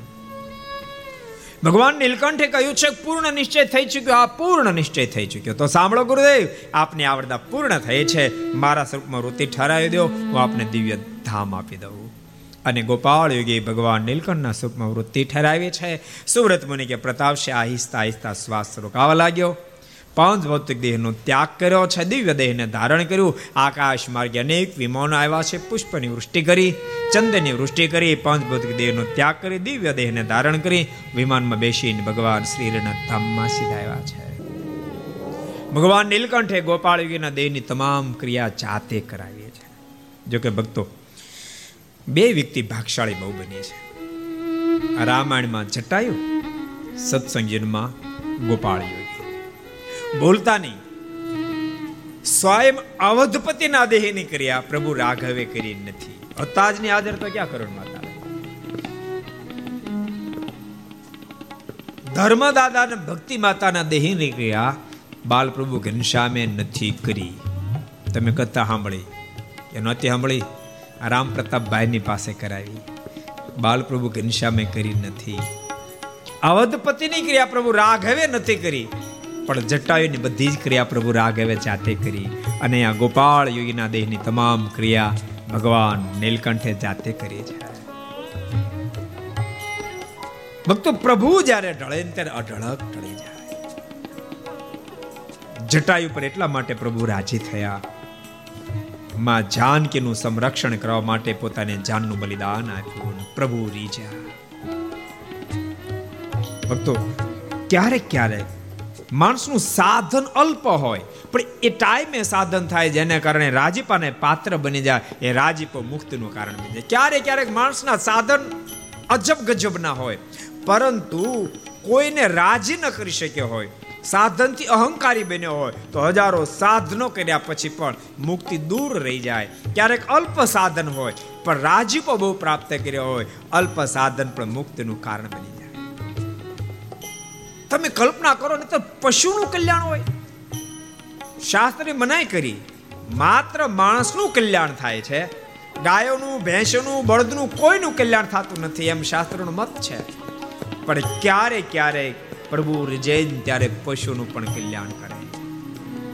ભગવાન શ્રી હરિએ બકરાઓનો પણ કલ્યાણ કર્યા છે, બળદોના કલ્યાણ કર્યા છે, ભેંસોના કલ્યાણ કર્યા છે, સ્વયં કેળવા માટે આવ્યા છે.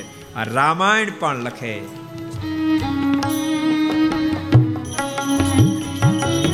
ગીધમ ખગ આમિષ ભોગી ગીધમ ખગ આમિષ ભોગી ગીધમ ખગ આમિષ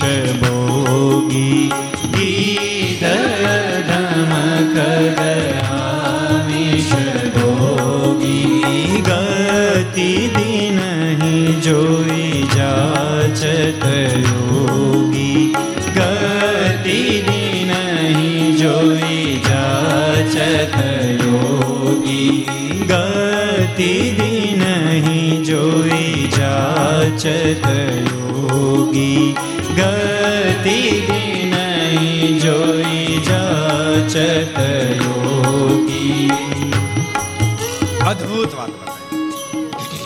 ગીત અધમ ખગ આમિષ ભોગી. આમિષ એટલે માંસ માંસનું ખાનારું પ્રાણી ગીધ પણ ગતિ દિનહી જો જાચત યોગી. મોટા મોટા યોગીઓ અપેક્ષા રાખે એવી ગતિ પ્રભુ રાઘવે ગીધને આપી છે.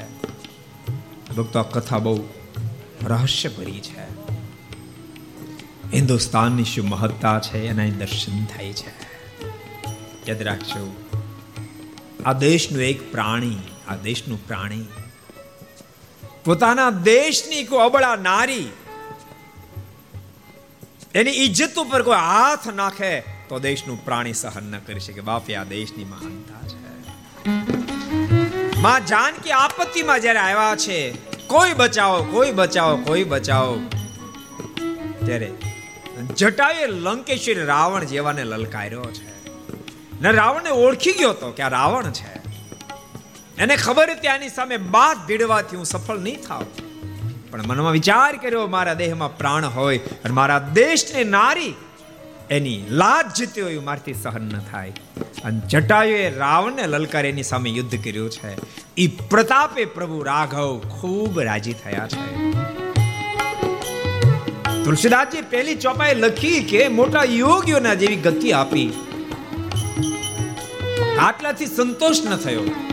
તુરંત બીજી ચોપાઈ લખી.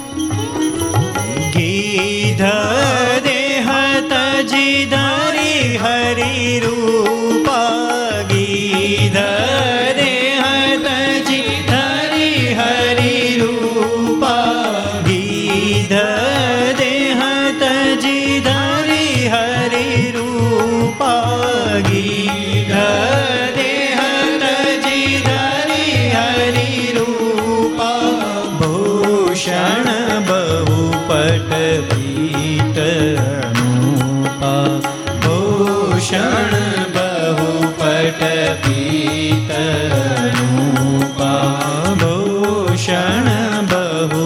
પટ અનુપા ભૂષણ બહુ પટ અદ્ભુત વાત પરમેશ્વરના જેવું દિવ્ય રૂપ ધારણ અનેક પ્રકારના સુંદર સુંદર આભૂષણો ધારણ કરી જટાયુ પ્રભુના ધામને ભગવાન નીલકંઠ પણ એક વર્ષ સુધી એક વર્ષ સુધી એક જ વ્યક્તિ માટે ગાયા. એ ગોપાળ યુગીની ઊંચાઈ કેટલી તમે કલ્પના કરો?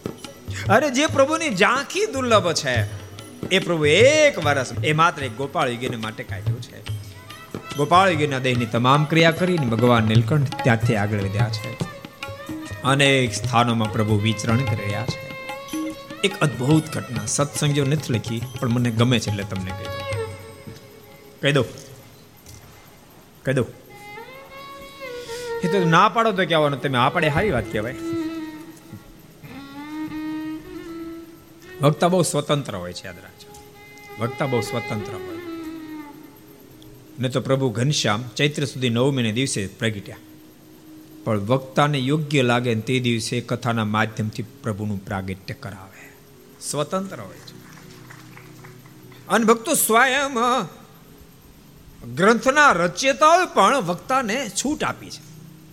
સત્સંજન ખોલ્યો મહાત્મ્ય ભાગ એમ લખ્યું કે કથાના સિદ્ધાંતોને સમજાવવા માટે વક્તાને યોગ્ય લાગે એવા દ્રષ્ટાંતો આપીને પણ સિદ્ધાંત સમજા તો દ્રષ્ટાંતમાં લખ્યા ન હોય. એ કઈ સત્સંજનમાં લખ્યા ન હોય, ભાગવત રામાયણમાં લખ્યા ન હોય. કેટલી બધી છૂટ આપી પણ તેમ છતાં વક્તાએ માપે છૂટ લેવી. ક્યારેક ક્યારેક વક્તા એટલી બધી છૂટ લઈ એટલી બધી છૂટ, એટલી બધી છૂટ લઈ લે. તે શ્રોતાના મનમાં ત્રણ કલાક બેઠા પછી વિચાર થાય કે મારી કથા છે ને ચાલતી હતી. સત્સંગીઓ નહોતી, ભાગવત હતી, રામાયણ હતી, શેની ચાલતી હતી? રસ્તા બિચારા ચર્ચા કરી આપણે કથા છે ને હતી કથા છે ને ખબર ન પડતો કંકોત્રી ખોલતો. શું લખ્યું છે? એટલી બધી છૂટ ન લેવી વક્તાએ. બાકી વક્તાની છૂટ છે. કથાને પોષણ કરે, મૂળ પ્રસંગને પોષણ કરે એવી અનેક વાતો તમે કરી શકો છો. કથાનો હેતુ, યાદ રાખજો, કથાનો હેતુ. સાંભળનારને સંસારમાંથી વિરક્તિ પ્રગટાઈને પ્રભુમાં રતિ થાય, એ કથાનો હેતુ છે. આશક્તિ ટળે, અનાશક્ત બની અને પ્રભુના પ્રેમમાં ડૂબે, એ કથાનો હેતુ છે. અને ભક્તો અનેક ફેરી કથા સાંભળ્યા પછી પણ વિષયમાંથી એક લેશ માત્ર વિખૂટો ન થવાય. પ્રભુમાં એક લેશ માત્ર પ્રેમ ન થાય. તો આપણે કથા જે સાંભળી છે, એ નહીં સાંભળે દેવી છે. બીજબળ થશે, મુક્તિનું કારણ નહીં બને. કુશળ કુરબાએ કહ્યું હતું, પેલા ભૂદેવને, ભૂદેવ, આમને આમ લુખી કથા તું કરી કરીને મરી જાય ને લુખી કથા હું સાંભળી સાંભળીને મરી જાય તો આપણે બેમાંથી કોઈનું કલ્યાણ નહીં થાય. કથા આકારે આપણા જીવન જ્યારે બનશે, ત્યારે કથા મુક્તિ કરતલ બની જાય મોક્ષ કરતલ બની જશે. માટે ભગવાનના ભક્તો કથામાંથી એ લેજો, જગતમાંથી વિરક્તિ પ્રભુમાં રતી. એ ભૂલતા નહીં, ગમે તેટલો પ્રયાસ કર્યા પછી પણ એક દાડો તો દુનિયાથી વિખૂટું થવું પડશે થવું પડશે થવું પડશે. ઈચ્છા હોય તોય ભલે, ન હોય તોય ભલે, જગત છોડવું પડશે છોડવું પડશે છોડવું પડશે. અને છોડવું ન હોય છોડવું પડે એ બહુ દુઃખદેણ બને. તમારે ઘેર મહેમાન આવ્યો હોય અને એના મનમાં એમ હોય કે મારે અઠવાડિયું રોકાવું છે અને બીજે દાડ તમે એમ કહો કે હવે મારે થોડું કામ છે, ફરીને તમે આવજો તે મહેમાનને ત્યાંથી જવું કઠણ પડે. પણ મહેમાનને જતું રહેવું હોય, તમે તાણ કરો તો જવું એને જરાય કઠણ પડે. એ સહજમાં જતો રહેવાનું. એમ ભૂલતાની જગત આપણે સહજ છોડશું તો એક લેશ માત્ર વેદના કારક નહીં બને. બાકી સમય તો એક દાડો છોડાઈ દેવાનો છે. ઈચ્છા હોય કે ન હોય. આ જીવાત્મા છે ને એ સનાતન શુદ્ધ છે. એ નબળું ગમતું જ નથી.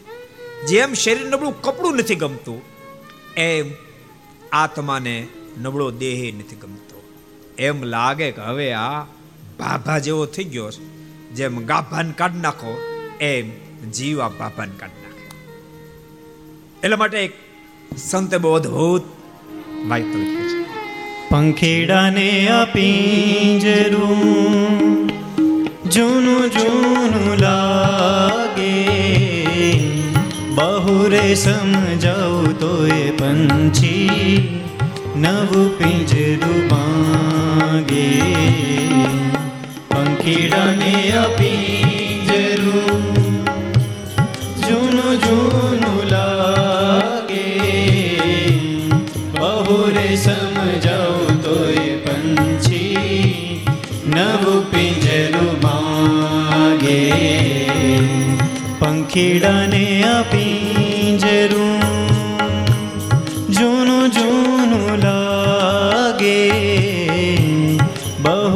સમજાવું તો એ પંછી નવું પિંજરું માગે. પંખીડાને આ જરું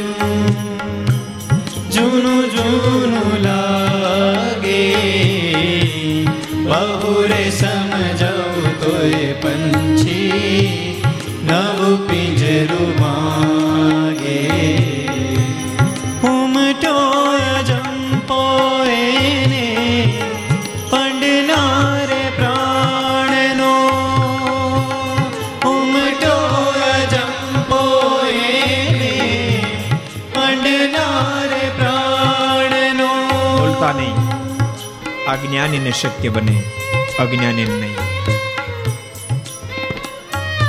ભગવાનનો ભક્ત જેમ ઉંમર વધે, બહુ બધા ભક્તોના જોબમાં અમે આવ્યા હોઈએ. થોડા સાજા મંદા થાય.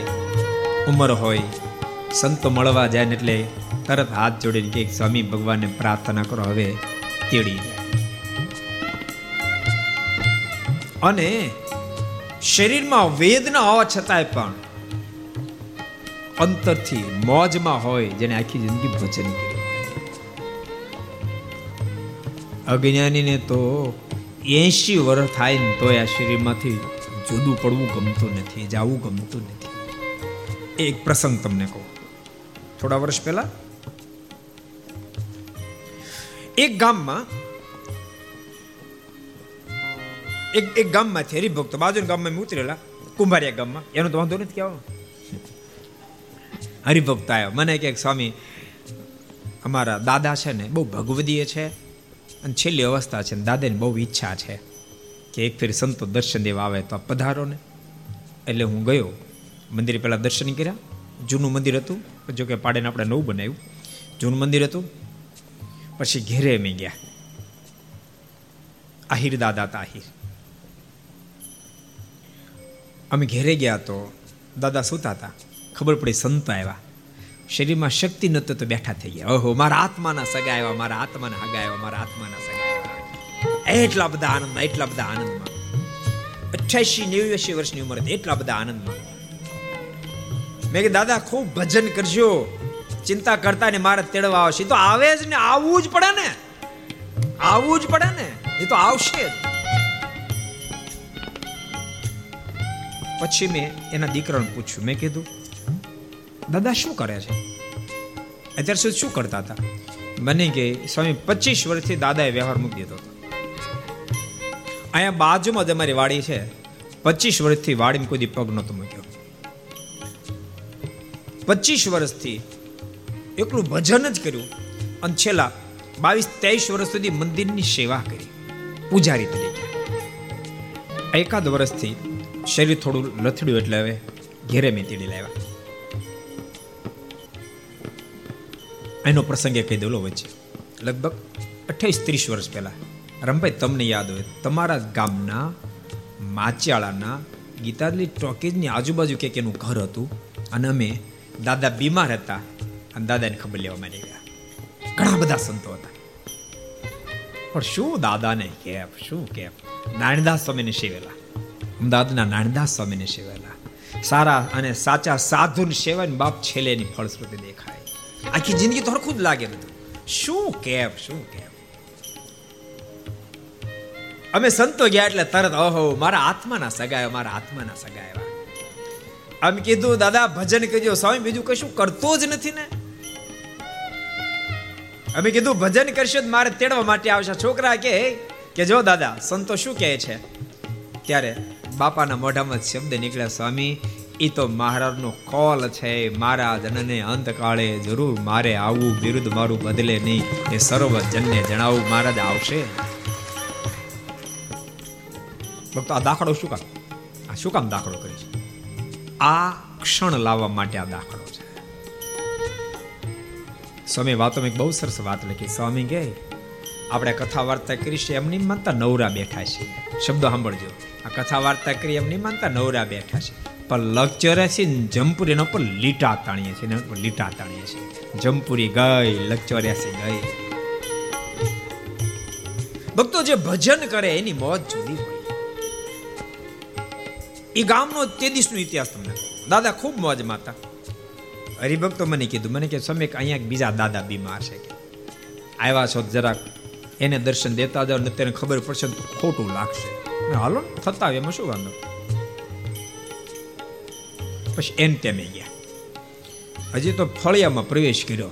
દાદા રાડે રાડ, હે સ્વામી મને બચાવી લો હે સ્વામી મને બચાવી લો સ્વામી મને હાજો કરો સ્વામી મને હાજો કરો. અમે કીધું, દાદા, ભજન કરજો. પણ આપણું સાંભળે ને સ્વામી મને હાજો કરો સ્વામી મને સાજો કરો. બહાર નીકળતા મેં પૂછ મેં દાદા, શું કરતા હતા? મને કે, આખી જિંદગી ઓટા તોડ્યા છે. મંદિરનું કોઈ પગથિયું ચડ્યા નથી. ભક્તો સાંભળજો, એટલા ઘર સભા સાંભળ્યો સાંભળજો. ઘણા લોકો એમ કે મંદિરની શું જરૂર છે. મંદિરે જાય આવા છે એ આવા છે. એ આડેધડ હાકે ન રાખો. તમે માર્કિંગ કરજો ભક્તો, ધાર્મિક લોકો. મંદિરે જતા હોય, સત્સંગમાં જતા હોય, સત્શાસ્ત્રો વાંચતા હોય, સાધુ પુરુષના જોગમાં હોય, એવા તમે પાંચસો માણસ એક અલગ કરજો. આમાં, આમાંથી એક એક વિભાગ અલગ કરી નાખો. અને કોઈ દી મંદિર ન ગયો હોય કોઈ દી કથામાં ન ગયા હોય કોઈ દી શાસ્ત્ર ખોલ્યું ન હોય કોઈ દી સાધુ પુરુષ જોગમાં એવા પાંચસો ગોત્યા હો તમે રોડ ઉપરથી અને પછી તમે બેનો સર્વે કરો તો ખબર પડશે કે સત્સંગ કથા વાર્તા મંદિરની શું બાપ મહત્તા, શું મહત્તા. માર્કિંગ કરો તો ખબર પડે. બાકી ગમે તેટલી શ્રેષ્ઠ વસ્તુમાં તમે ગોતો તો તમને નબળું તો મળી જાય. સાસ્યા ઘઉં આઠસો ના મણ લાવો તો કોકો કાકરો તેમાં હોય. ન હોય? આઠસો ના મણમાં કાકરો ન હોય એરણસો ન હોય, તારે જયંતિ ન હોય અશોકભાઈ ન હોય કાકરો હોય. આઠસો નો મણ લાવો તો કાકરો નીકળે. પણ ભૂલતા નહીં મણમાં પચીસ ગ્રામ કાકરા નીકળે. મણમાં કાંઈ બાર કિલો કાકરા ન હોય. સમજાય તમને? બાકી તમે જગતમાં નથી કોઈ દી મંદિરે ગયો, નથી કોઈ દી સત્શાસ્ત્ર વાંચ્યું. નથી કોઈ દી સાધુનો જોગ કર્યો, નથી કોઈ દી કથા વાર્તા સાંભળી. ભેગા કરો. અરે મણમાં બાર કિલો ની અઢાર કિલો કાકરા નીકળે, અઢાર કિલો કાકરા નીકળે છે. લગભગ વેસન, કુટે, કુલક્ષણો એમાંય નીકળે. ક્યારેક કાકરામાં પણ ઘઉં થોડા ઘણા ગયા હોય, તમને ખબર? ઘઉં ચાળો ને તો થોડા ધૂળ નીકળે, ભેગા થોડા ઘઉં જાય. એમ થોડા ઘણા ગયા હોય. એને આનો જોગ સારો ન થયો હોય. પણ જીવ બળ્યો હોય, જેથી કરીને એવા જોગમાં પણ નિર્વેશની રહ્યો હોય, કુટેવથી રહિત હોય નીતિમત પણ એ જૂજ નીકળે. માટે બધાને કહું છું, ભગવાનના ભક્તો મંદિરના જોગમાં રહેજો, સત્સંગના જોગમાં રહેજો. અહીંયા પણ જો આપણે અહીં કાયમ સંતો રહે છે મોટા વરાછામાં કાયમ સંતો રહે છે. અહીં દર રવિ સભા હોતે ને થાય, પાંચથી સાત. આવજો, સભામાં આવજો, પાંચથી સાત. દર શનિવાર ચારથી છ બાળ સભા થાય. એનો લાભ લેજો. અમુક જગ્યાએ છે ને, બુદ્ધિને ન માને તો પરા તાળું મારી દેવું. એ માને નહીં માળે. બુદ્ધિ એમ કે ના, ન્યા હું જાઉં. અરે જાવું પડશે, ન માને તાળું મારી દેવું. તાળું મારીને પણ સાધુના વચને સત્સંગના કામ કરજો, બેડો પાર થઈ જાય. એક જ ગામના મેં તમને બે દ્રષ્ટાંત દાદા, બે દાદા, બે એસી પ્લસ. એક મંદિરની સાથે સબલગ્ન આખી જિંદગી ભજન કર્યું. છેલ્લી અવસ્થા મોજની. અને બીજા આખી જિંદગી ઉત્તરતોડ કરી. છેલ્લી જિંદગી હાય હોય નહીં. માટે હાય હોયની જિંદગી કાઢવી, છેલ્લી ક્ષણો કે મોજની કાઢવી, એ બધી જ વાત આપણા હાથમાં છે. ભૂલતા નહીં, જન્મવું કેમ? એમ આપણે મજબૂર છે, પણ બાપ મરવું કેમ? એમ આપણે સ્વતંત્ર એમ આપણે સ્વતંત્ર મોજથી મરાય જીવન છે. ભગવાનના ભક્તને ઉંમર થાય ને પછી ઉતાવળ થાય. કે જલ્દી પ્રભુની પાસે પહોંચી જાઓ. એટલે સંત કવિ અદ્ભુત શબ્દ લખે છે. ઉમટો જંપો એને પંડનાર પ્રાણનો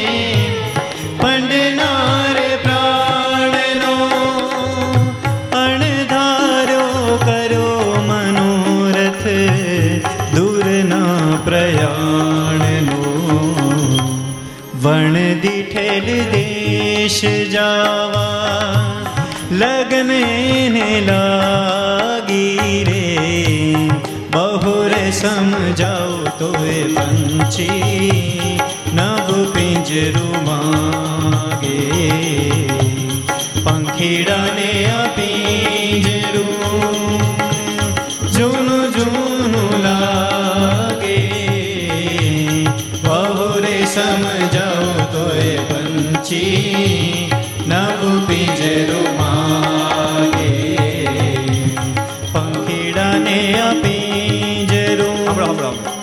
આમાંથી કોરોનો કોણ કિલ્લાન થતો ઉછાદ કરો તો કોરોનો કિલ્લાન થતો હમણાં હમણાં હમણાં. આ બે બે બે રાઉન્ડમાં થઈ તમે ક્યાં ઊભા છો એ મારે તમને દેખાડવું છે. કરો તો, ઊંચો હાથ કરો તો.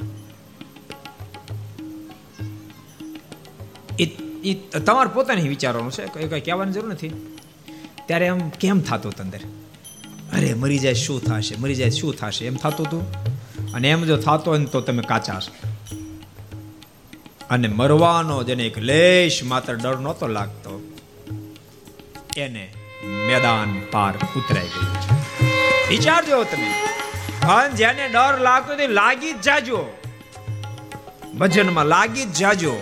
જેને મરવા ડર લાગતો અરે રે, શું થાય? શું થશે? શું થશે? ઓક્સિજન શરૂ થયું. હવે શું થશે? હવે શું શરૂ થાય? ઓક્સિજન શું શરૂ થતો હતો? વેન્ટિલેટર આ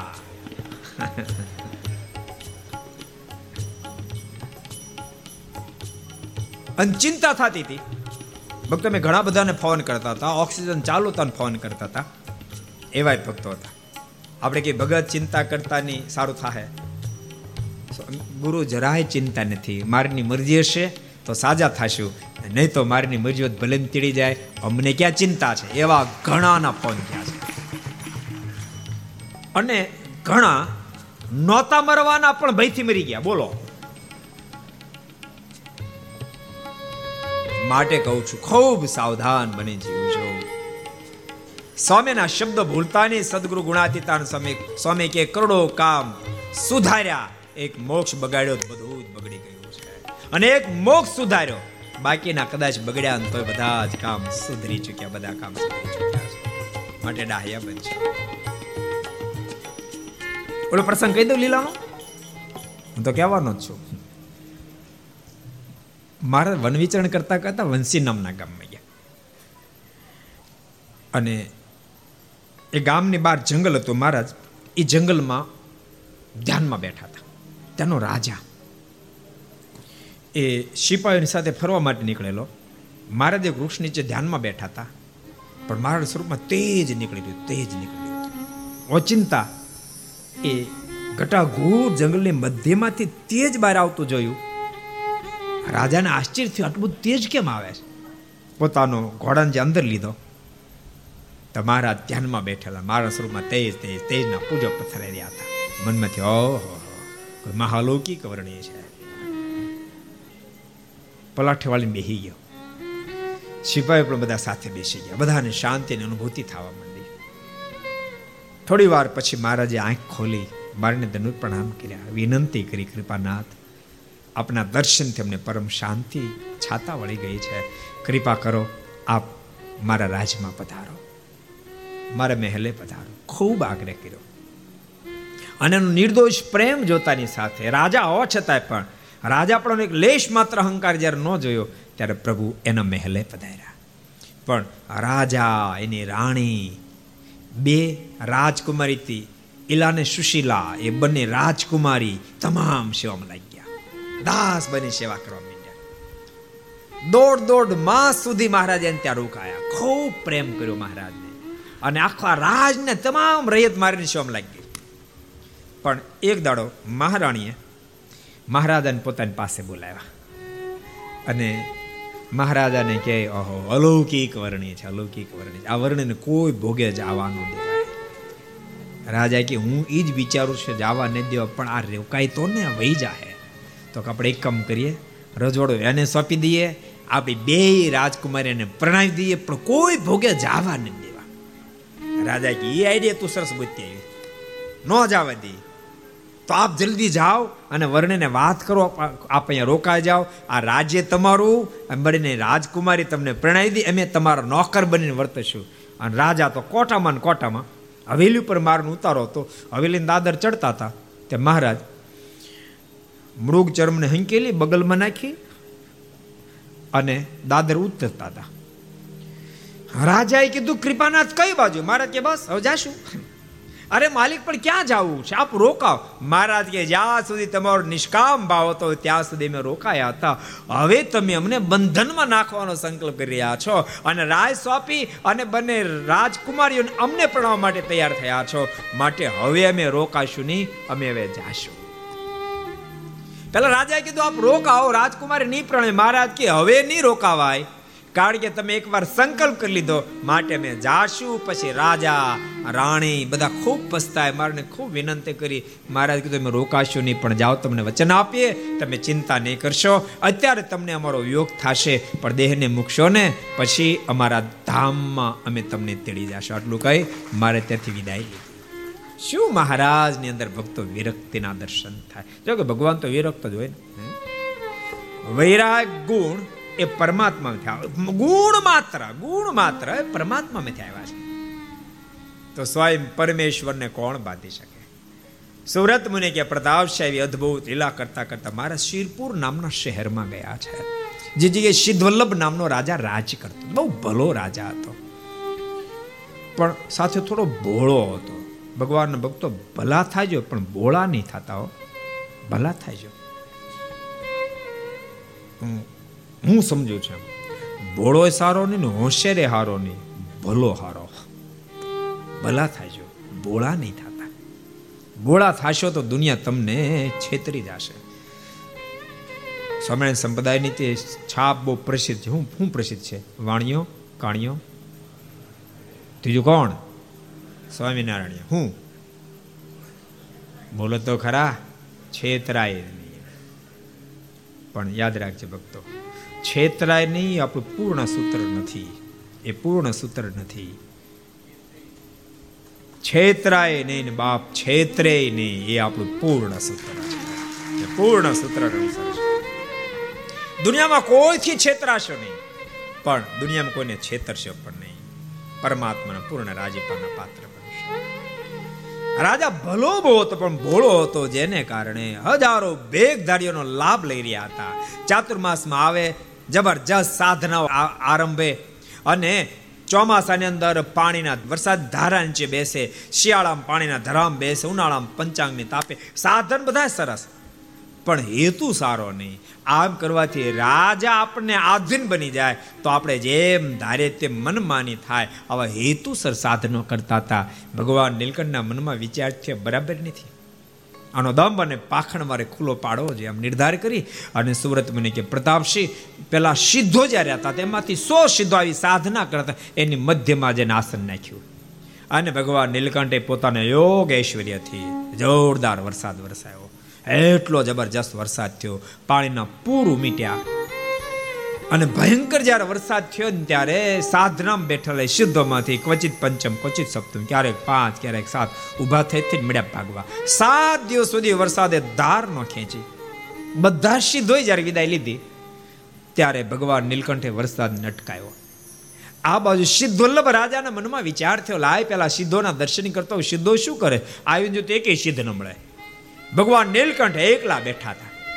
અને એટલો બધો કાદવ કાપ ઘસડાયો હતો. માત્ર મુખારવિંદ જ બહાર, બાકી ગળા સુધી કાપ ભરાઈ ગયો હતો ભગવાન નીલકંઠ બેઠેલા. પાવડો, કોદાળ વગેરે લાવીને કાપને એક બાજુ કરી ભગવાન નીલકંઠને બહાર કાઢ્યા છે. પણ મનમાં વિચાર થયો, માનો યા ન માનો, સાચા સિદ્ધ તો એક આ નીલકંઠ છે. બાકી બધા તો પાકા સિદ્ધા મેળવવા માટે સિદ્ધ સંજ્ઞા ધરાવતા હતા. રાજાને બહુ હેત અને સિદ્ધોલપને હેત થતાની સાથે ભગવાન નીલકંઠ સ્વામી ગોપાલ નામના બાવાને રાખ્યા છે. ભગવાન નીલકંઠનું નિત્ય સેવન કરે.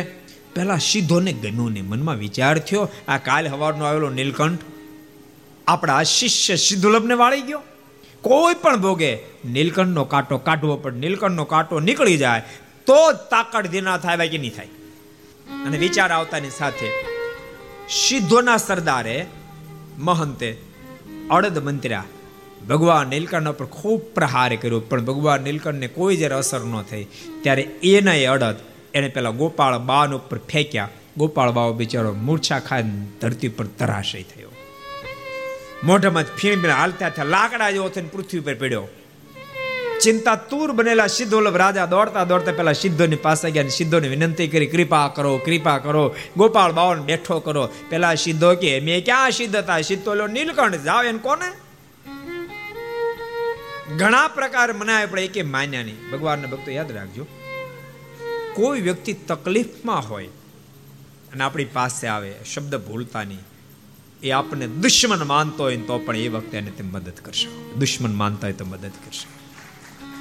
એ વખતે કરેલી મદદ જ આપણી ખાનદાનીના દર્શન કરાવી શકે.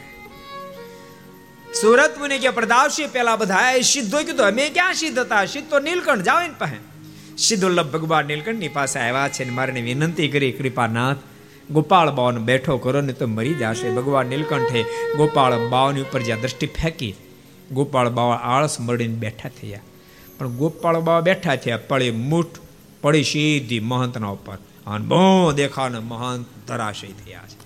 ચારે બસ શિષ્ય વિટલાયેલા ગુરુજી કો ગયા ગુરુજી કો પૂછો ગયા, બહુ પ્રકારના મંત્ર તંત્ર અજમાવ્યા છે. પણ કોઈ રીતે જ્યારે સફળતા ન મળી. એમ લાગ્યું કે મહંતજી નહીં બેઠા થાય. બધા સિદ્ધોએ ભગવાન નીલકંઠની વિનંતી કરી, કૃપાનાથ, અમારા ગુરુદેવના બેઠા કરો. કેવા દયાળુ ભગવાન, જેને મારી નાખવાનો પ્રયાસ સિદ્ધ કર્યો હતો. ભગવાન શ્રી રિયાના પર પણ અમી દ્રષ્ટિ ફેંકી. અમી દ્રષ્ટિ ફેંકતાની સાથે એ ધરતી પર પડેલ એ મહંત પણ આળસ મરડીને બેઠો થયો છે. ભગવાન નીલકંઠના કદમમાં જે કયો કૃપાનાથ આપ તો સ્વયં સર્વેશ્વર પરમેશ્વર છે. બાકીના તમામ સિદ્ધો પણ ભગવાન નીલકંઠના શિષ્યો બને. થોડું થયું કજોડું કારણ કે ભગવાન નીલકંઠની ઉંમર હજી બાર તેર વર્ષની છે. અને શિષ્ય બધા ધોળી દાઢીઓ વાળા એસી પ્લસ સુરત મુનિ કે પ્રતાપસિંહ સિદ્ધ આ દ્રશ્ય જોતાની સાથે અતિ રાજી થયો. ભગવાન નીલકંઠનું ખૂબ સ્વાગત કરી અનેક પ્રકારની ભેટ સામગ્રી અર્પણ કરી છે ભગવાન નીલકંઠે કોઈનો જ્યારે સ્વીકાર ન કર્યો. એ વખતે તેલંગ દેશનો એક અતિ લોભી બ્રાહ્મણ. એને ભગવાન નીલકંઠને કે તમાર નો જોતો બધું મને આપી દો ને ભગવાન કે ઉપાડ. અને પેલા તેલંગ દેશના એ બ્રાહ્મણે બધી વસ્તુ સ્વીકારી. ગજા બારનું દાન સ્વીકાર્યું. પ્રણામ એ સર્જાણું આખો કદરૂપો થઈ ગયો. રડવા માંડ્યો. અરે રે, આવું શરીર લઈને ઘેરે પાછો કેમ જાય છે? ખૂબ જ્યારે રુદન કરવા લાગે એ વખતે પહેલા બધા સિદ્ધો કીધું, રડીશ નહીં, આ નીલકંઠ છે ને પ્રાર્થના કરી તને સાજો કરશે. ભગવાન નીલકંઠને પ્રાર્થના કરી, કૃપાનાથ, મને બચાવો, મને સાજો કરો. ભગવાન નીલકંઠ એના પર પણ અમી દ્રષ્ટિ ફેંકે છે. રોગિષ્ટ કદરૂપો બનેલો એ ભૂદેવ ફરીવાર સ્વરૂપવાન બન્યો છે. ભગવાન નીલકંઠના ચરણમાં વંદન કરી પ્રભુનો આશ્રય કરી અને વિધવાને ત્યાંથી વિદાય લીધી છે. ભગવાન નીલકંઠ ત્યાંથી આગળ વધવા જ્યારે તૈયાર થયા, એ વખતે શ્રી દુર્લભે વિનંતી કરી, કૃપાનાથ, આપ અહીંયા રોકાઈ જાઓ. આખું રજવાડો આપને હવાલે કરી દઉં છું. હું આપનો દાસ બની રહીશ. પણ આપ આ રાજનો સ્વીકાર કરો. ભગવાન નીલકંઠે ના પાડી અમે નહીં રોકાઈ ભક્તો, ધન્યવાદ છે ગુજરાતની ધરતીને. ભગવાન નીલકંઠને મોટા મોટા રજવાડા દેનારા મળ્યા, પણ પ્રભુ ન રોકાયા. એવા વિરક્ત સ્વરૂપી પ્રભુ એને ગુજરાતના પ્રેમે બાપુ રોકી દીધા, ગુજરાતના પ્રેમે રોકી દીધા, જવા ન માલિક, આપ મને છોડીને જાશો. મારા દેહમાં પ્રાણ નહીં ટકે. કેવો પ્રેમ હશે. ભગવાન નીલકંઠ બોલ્યા છે, મને ખબર છે. સાંભળજો, મને ખબર છે. સિદ્ધવલ્લભ, મારા વિરહમાં તારો દેહ નહીં ટકે, પણ સાંભળ હું ગયા પછી તારો દેહ પડી જશે અને આ દેહ પડ્યા પછી તારો સત્સંગમાં જન્મ થશે. પંચિમ પાંચાળ દેશમાં ગઢપુરની બાજુ બોટાદ ગામમાં ભગા શેઠને ઘેરે તારો જન્મ થશે. શિવલાલ તારું નામ ધારણ થશે. તું મારો પરમ એકાંતિક ભક્તરાજ બનીશ. મારું ભજન કરી અંતે મને પામી જઈશ. આટલું કહી ભગવાન નીલકંઠ ત્યાંથી આગળ વધ્યા છે. અને સુરત મુનિ કે પ્રતાપસિંહ પેલા બધા સિદ્ધો પણ સાથે છે. કામેક્ષી દેવીનું મંદિર છે, એની બાજુમાં એક આંબાવાડીઓ છે, ત્યાં પ્રભુએ પોતાનો ઉતારો કર્યો છે. ગામમાંથી ભિક્ષાવૃત્તિ કરી લાવ્યા છે. રસોઈ બધા બનાવી રહ્યા. ભગવાન નીલકંઠ પણ એમાં મદદ કરી રહ્યા છે. પણ એ જ વખતે ત્યાં પીબેક રહેતો હતો, સિદ્ધ સંજ્ઞા ધરાવનારો. એ પીબેકને સમાચાર મળ્યા. વક્તા પંદર દાડે કથા મી હારું છે. બધી કથા તો કહી શકાય ને તો આ બધી કથાને આપણે આમ હાકે જઈ પડે અને મેં નક્કી કર્યું છે કે આ ફેરી કથા લગભગ સત્સંગજીની બહાર બહુ જવું નથી. જેથી કરીને કથાને પૂર્ણ ન્યાય પ્રાપ્ત થાય. એટલે બહુ બહાર નહીં જાઓ. જો કે ભક્તો, સાચું તમને કહું સત્સંગ જીવનની કથા જેટલી બધી રસાળ છે, બહાર જવાની જરૂરી પડે એમ નથી. હું તમને કે ઘેરે જ બધી સરસ રસોઈ બનતી હોય. પરોઠા ઘેરે બને ઢોસા ઘેરે બને પીઝા ઘેરે બને. પછી હોટલમાં જવાની ક્યાં જરૂર છે? કહો બધું જ ઘેરે સરસ બનતો હોટલમાં જવું પડે. પણ ઘેરે ડાળમાં ઠેકાણું હોય ને શાકમાં ઠેકાણું હોય પછી મેં ઘણું કે કેલા નહીં જતા નહીં જતા પણ કરે હું બોલો બિચારો? એટલે રસોઈ બનાવનારા થોડું ધ્યાન આપજો બસ બીજું કાંઈ નહીં. સત્સંગીઓને એટલું બધું રસાળ છે, એટલો બધો રસાળ ગ્રંથ છે. આની બહાર જવાની જરૂર પણ પડે એમ નથી. એટલો બધો દિવ્ય ગ્રંથ છે. સુરત મને કે પ્રતાપસિંહ વિવેક નામનો સિદ્ધ ત્યાં રહેતો હતો. અતિ અહંકારી તો એને સમાચાર મળ્યા કે આંબાવાડિયામાં કેટલાય સિદ્ધો આવ્યા છે. મનમાં થયું, મારા સિવાય દુનિયામાં કોઈ બીજો સિદ્ધ જ નથી. આવડી નવા સિદ્ધો ક્યાંથી આવ્યા? ધુઆ પુઆ થતો પોતાના સો શિષ્યોની સાથે વિવેક ભગવાન નીલકંઠની પાસે આવ્યો છે. અને ક્રોધાયમાન બનીને કહેવા લાગ્યો, ઓ સિદ્ધો, આ ધરતી પર માત્ર સીધું એક જ છું. મારા સિવાય કોઈ સિદ્ધ છે જ નહીં. આ તમે સિદ્ધની સંજ્ઞા ક્યાંથી ધરાવો માંડ્યા? સાંભળો, તમામ મારા શિષ્યો થઈ જાઓ, જીવતા રહ્યા માંગતા હો તો. નહીં તો તમારી આ દિશા થશે. બોલતા અડદને મંત્રી બાજુ ઉભેલ વડલા ઉપર ફેંક્યા. અને અડદ ફેંકતા સાથે આખો વડલો ભાડ ભાડ ભાડ કરતો સળગીને રાખ થઈ ગયો. વિવેકે કીધું, આ દિશા તમારી પણ થશે, આ દિશા ન કરી હોય તો બધા મારા શિષ્યો થઈ જાવ કંઠીઓ કાઢી નાખો જણી ઉતારી નાખો. ઓલા બધા સીધો તો કંઠીઓ કાઢવાની તૈયારી કરવા માંડ્યા જણી ઉતારવાની તૈયારી કરવા માંડ્યા. ભગવાન નીલકંઠના મુખમાં શબ્દને ખબરદાર સીધો. એક પણ જનો કાઢે છે, એક કંઠી કાઢે, ઠાર મારી નાખે કે જીવતા નહીં છોડું. ઓલા બધા સીધો હલવાણા. કારણ કે આ ઓલો પીબે કે ભયંકર દેખાય ને ભગવાન નીલકંઠનો પ્રતાપ જોયો હતો. મનમાં થયું, હારે ન આવ્યો તો સારું હતું. ભગવાન નીલકંઠ બોલ્યા, તમે જરાય ચિંતા કરતા નહીં. હું બેઠો છું. બોલતા ભગવાન નીલકંઠ આગળ આવ્યા. અને પીબેકને કીધું, તારે જે કરવું એ પહેલા મને કહી. મારી સામે વિજય પ્રાપ્ત કર્યા પછી સિદ્ધો નામ લેજે. બોલતા ભગવાન નીલકંઠ આગળ આવી, વિરાસ અને પ્રભુ બેઠા. અને પેલા પીબેકના મોઢામાં શબ્દ નીકળ્યા એ વર્ણિરાજ હવે તારા મોઢામાં દૂધ ગંધાય તો મને ઓળખ છો કોણ છું? અરે મોટા મોટા ચક્રવર્તી રાજાઓ પણ મારી પાસે ધૂળ છાટતા થઈ ગયા છે. મોટા મોટા મઠધારી મંડલેશ્વરોને પણ મેં મારા શિષ્ય બનાવ્યા છે. ભગવાન નીલકંઠ કે બહુ બડબડ કરીમાં ટાઈમ એટલો બધો નથી, તારે કરો, મળી કરવા. તો વર્ણી સાંભળી લે, હું અત્યારે ભૈરવના વીરો મોકલો. ભગવાન કે, મોકલ. અને ભૈરવના વીરોને ભગવાન નીલકંઠને મારવા માટે મોકલ્યા છે. ધુઆ પુઆ કરતા ભૈરવના વીરો ભગવાન નીલકંઠની પાસે આવ્યા, ત્રાડું નાખતા નાખતા પણ જ્યાં નજીક આવ્યા. ભગવાન નીલકંઠની સામું જોયું. સામું જોતાની સાથે દાજવા મીંડ્યા અને પાછા જોડી ગયા યુટર્ન. અંજાન સીધો કાઠલો પીવેકનો પકડ્યો ધોક આવ્યો હારી પીઠ પીબેકને એટલો બધો માર્યો, લોહીની ઉલટી થઈ ગઈ, શેની શુદ્ધિ ભૂલાણી. પીબેક ધરાશી થયો. પણ થોડીક વારે માળો પાછો બેઠો થયો. ખાધેલ પીધેલ બહુ ને અને ભગવાન નીલકંઠને કીધું, વર્ણિરાજ, બટુક ભૈરવના વીરોને મોકલો, તું જોઈ લેજે. ભગવાન નીલકંઠ કે, આવવા દે. બટુક ભૈરવના વીરોને મોકલ્યા છે, પણ એની એ જ દિશા થઈ. એણે પાછા જઈને ધબધબાયો મહાકાળીના વીરોને મોકલી, એણે પણ પાછો જઈને ધબધબાયો અને પાછો માળો જાગૃત થયો. અને જાગૃત થઈ ભગવાન નીલકંઠને કહે છે કે, હવે હનુમાનજીના વીરોને મોકલું છું. હવે કેમ બચાય જોઈ લેજે? ભગવાન નીલકંઠ કે, આવવા દે. અને હનુમાનજીના વીરોને મોકલ્યા છે. ભગવાન નીલકંઠ તો વીરાસને બેઠા છે. હનુમાનજીનો વીરો નજીક આવ્યા. ભગવાન નીલકંઠને ઓળખી ગયો. ઓહો, કૃપાનાથ, આપ આપ તમારા ઈષ્ટના ઈષ્ટ છો. હે કૃપાનાથ, આપના દર્શનથી અમે કૃતકૃત્ય થઈ ગયા. પાપી પીબે કે અમને આપણી પાસે મારવા મોકલ્યા. મારી મારી તોડી જ નાખીએ બોલતા હનુમાનજી અને વીરો પાછા ગયા છે. ખૂબ ધબધબાયો ખૂબ ધબધબાયો. લોહીની ઉલટી થઈ. પૃથ્વી પર પડકા એના બધા સંબંધી જે હતા, એના મનમાં થયું હમણાં આ જાગશે જાગૃત થાય. પણ પાંચ મિનિટ થાય, દસ મિનિટ થાય, અડધો કલાક થઈ પણ પીબેક બેઠો ન થયો. કારણ કે હનુમાનજીના વિરોધ ધબધબાયો. જગતમાં કહેવત છે, ખબર તમને? બધાને અડફેટે ચડાય, પણ પણ, હું પણ.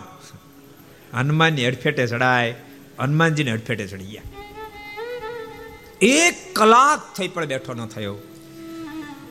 એના બધા શિષ્ય સમુદાયે મહારાજને બહુ પ્રાર્થના કરી કૃપા કરો અને બેઠો કરો અને બેઠો કરો. ભગવાન નીલકંઠ બોલે પાપિષ્ટ કૃપાનાથ અમે જાણીએ છીએ પણ ગમે તેવો તો અમારો છે. માટે કૃપા કરો આપે બેઠો કરો. ભગવાન નીલકંઠને તોય દે બોલો કેવા દયાળુ ભગવાને છે. પીબેકના પર દ્રષ્ટિ નાખી પીબેક આળસ મરડીને બેઠો થયો. વિવેકને ખબર પડી કે ભગવાન નીલકંઠ મને જીવતદાન આપ્યો છે. ભગવાનને વંદના કરી છે. ભગવાન નીલકંઠને બધા સિદ્ધો માટે પાકા સીધા મોકલાવ્યા છે. માફી માગી, વિવેક પોતાને ઉતારી ગયો છે. પણ મારો ઉતારી ગયો પાછો બદલ્યો મનમાં વિચાર થયો, મોટા મોટા મઠધારી મંડલેશ્વરો, મોટા મોટા ચક્રવર્તી રાજાને ઝુકાવનારો વિવેક, એક નાના વર્ણીને આગળ આવ્યો સાગર તરીને ખાબોચિયામ ડૂબ્યો. આ વિચાર આવતાની સાથે મધ્યરાત્રે કાળ ભૈરવના વીરોને યાદ કર્યા છે. કાળ ભૈરવને એના વીરો હાજર થયા. માણસ ગંદાય માણા ખાવ માણા ગંદાય માણા ખાવ બોલ, મને કેમ યાદ કર્યો? પીબેકે કહ્યું છે, ફૂલવાડીની અંદર કેટલાક સિદ્ધો આવ્યા છે. એની બે એક વર્ણી છે. એક નાનો બાળક છે. એની આગળ આજુ હાર્યો છું માટે. જા પીબેક જા કાળ ભૈરવ, એને તું જીવતો જીવતો ખાઈ જા. અથવા તો મારી મારી પાસે હાજર કરી. અને આજ્ઞા થાતાની સાથે, કાળ ભૈરવ પોતાની વીરોની સાથે ત્રાળું નાખતો નાખતો ફૂલવાડીની અંદર આવ્યો છે. ફૂલવાડીની ચારે બાજુ વાડ હતી. ઠેકડો મારી, સ્લાંગ મારીને અંદર પડવા ગયા, પણ એક પગ અધર થયો બીજો ન થયો. એક પગ જમીને ચોટી ગયો. ઉટિયાની જેમ સવાર સુધી ઊભા રહ્યા આરામથી, મોજમાં. સવાર થયું ને આવા દડા જેવા પગ ખોજીને થયા. ભગવાન નીલકંઠ જાગ્રત બન્યા. પ્રભુને જોતાની સાથે કાળ ભર્યો એના વીરોએ પ્રાર્થના કરી, કૃપાનાથ, આમાં તમને છોડાવો. તમારી ગાય, તમારો કૂતરો, અમારી ભૂલથી આમાં તમને મુક્ત કરો. ભગવાન નીલકંઠ એના પર દ્રષ્ટિ નાખી અને એને પણ સાજા કર્યા. દોડતા દોડતા કહેવા લાગી મારી નાખીએ, કાપી નાખીએ જીવ તો ન છોડ્યા પીવેકને અધમ પાપી મને ક્યાં મોકલ્યા? ભગવાન નીલકંઠ પાછળ દડ, ઊભા રહ્યો ઊભા રહ્યો ઊભા રહ્યો. એને મારશો નહીં કારણ કે પીબેકનું અન્ન મારા પેટમાં પડ્યું છે. માટે પીબેકને મારશો નહીં ફક્ત કથા એ બતાવે છે, જીવનમાં કાંઈ પણ સત્કર્મ કર્યું હશે ને, તો કટોકટીના સમય અવશ્ય કામ લાગશે. માટે પોતાને હાથે સારા સારા જીવનમાં કાર્યો કરતા રહેજો, પ્રભુને ભજતા રહેજો. બસ બેને માટે ઠાકોરજીએ માણસ બનાવ્યા છે. ભગવાન નીલકંઠે આજ્ઞા કરી, એને મારશો નહીં. એટલે કાળ ભરેના વીરો પીબેકની પાસે આવ્યા છે. પીબેકના જીથરા આપણે બે ચાર પાંચ ફરી પછાડ્યો. અને પછી કે નરાધમ અધમ પાપી, આ તને જાનથી મારી નાખત જીવતો ન છડત પણ મારી મજબૂરી એ છે. ભગવાન નીલકંઠે અમને મનાઈ કરીએ છે. તમે પીબેકને મારશો. બે ચાર ફરી પછાડ્યું મારવામાં ન ગણ્યો. સમજાણું? અને ભગવાન નીલકંઠે જીવતદાન આપ્યું. આ ખ્યાલ આવતાની સાથે પીબેકનું હૃદય, પથ્થર હૃદય પણ પીગળી ગયું છે. પીગળી ગયું. વિવેકની આંખોમાંથી આસોડાની ધારો થઈ છે. વિવેક, પડતો આખડતો ભગવાન નીલકંઠની પાસે આવ્યો છે. કૃપાનાથ, મારા ગુનાને માફ કરો, મારા ગુનાને માફ કરો. મને તમારું શરણાગત બનાવો. ભગવાન નીલકંઠ બોલ્યા તાંત્રિક અમારે શરણાગત ન હોય. કૃપાનાથ, આજથી તમામ તાંત્રિક વિદ્યાનો ત્યાગ કરું છું. મને તમારો શરણાગત બનાવો. ભગવાન નીલકંઠે પીબેકને પણ પોતાનો શરણાગત બનાવ્યો છે. અને સુરત મુનિ કે પ્રતાપસિંહ ભગવાન નીલકંઠ ત્યાંથી આગળ વધ્યા છે. નવલખા પહાડ ઉપર પ્રભુ જવા માટે ઉપડ્યા છે. પેલા આ બધા સિદ્ધોને કીધું, તમે પાછા વળો. સિદ્ધો કે, અમારે તમારી સાથે આવું ભગવાન નીલકંઠ કે તમે એકે ક્યાં પોહાવ એમ છો? ઓલા જરાક ડારો દીધો, ત્યાં જનુ કાઢવા તૈયાર થયા. કંઠ્યું કાઢવા તૈયાર થયા. મારે તો હજારો પીબ્યો કોણ હરખા કરવાનું તમારું ધ્યાન રાખવું કે એનું? માટે વળો પાછા. ઓલા બધા રડવા માંડ્યા, કૃપાના તમારો ત્યાગ ન કરો. ભગવાન નીલકંઠે કીધું ત્યારે પાછા વળો, જાઓ, તમને વચન આપું છું. તમારો અંતકાળા જ્યારે આવશે ને, ત્યારે હું તમને તેડવા માટે આવીશ. તમને તમામને મારું દિવ્ય ધામ આપીશ. આટલું કઈ સિદ્ધોને પાછા વળ્યા છે. ભગવાન નીલકંઠ નવલખા પહાડ ઉપર ગયા છે. નવ લાખ યોગીઓ વર્ષોથી સાધના કરતા હોય.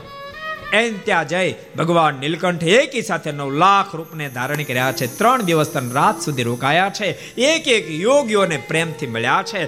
તમામને દિવ્ય ગતિ આપી ભગવાન નીલકંઠ ત્યાંથી આગળ વધ્યા છે. વડવાકુંડ ગયા છે. ત્રણ દાડા ત્યાં રોકાયા, ત્યાંથી ભગવાન નીલકંઠ આગળ વધ્યા છે. સુરત મુનિ કે પ્રદાવશી ગંગા સાગર પ્રભુ પધાર્યા છે. જે જગ્યાએ ગંગાજીનું સાગરનું અદ્ભુત મિલન થાય છે, કપિલ આશ્રમમાં પધારે એક માસ સુધી પ્રભુ ત્યાં રોકાયા છે. અને પ્રદાવશી ત્યાં રહેતા થકા કપિલ મુનિના શિષ્યોને સાંખ શાસ્ત્રનું યોગ્ય જ્ઞાન આપી. કપિલ ભગવાન સ્વરૂપે દર્શન આપી, પોતાનું સ્વપ્ન નિશ્ચય કરાવી અને ભગવાન નીલકંઠ ત્યાંથી આગળ વધ્યા પ્રદાવશી.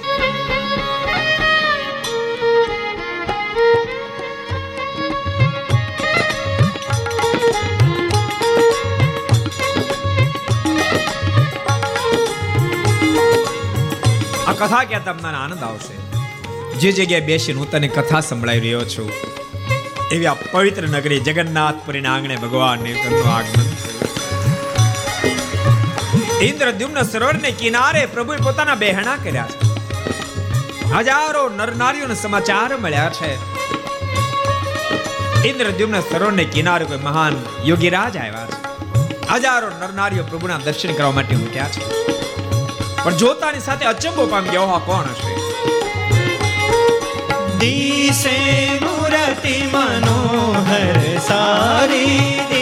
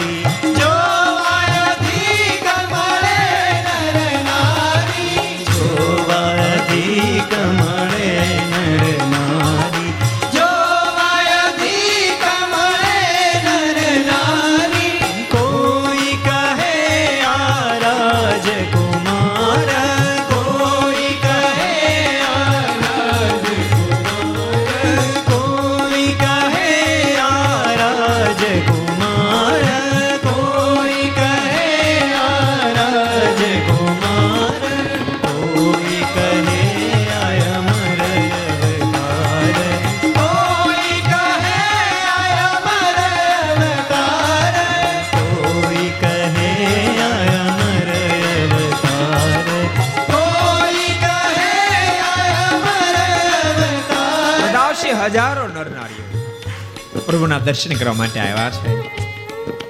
અદ્ભુત સ્વપ્ન જોતા અટકળ માંડવા મળ્યા કોણ હશે? કોઈના મુખમાંથી શબ્દ નીકળે કોઈ રાજકુમાર લાગે છે. બીજો બોલવાનો દે બોલમાં બોલમાં. રાજકુમારમાં ઓજસ ન હોય, લાગે કયાધુ કુમાર હોય. કોઈના મુખમાંથી શબ્દ નીકળે, સાક્ષાત ધ્રુવજી પધાર્યા લાગે.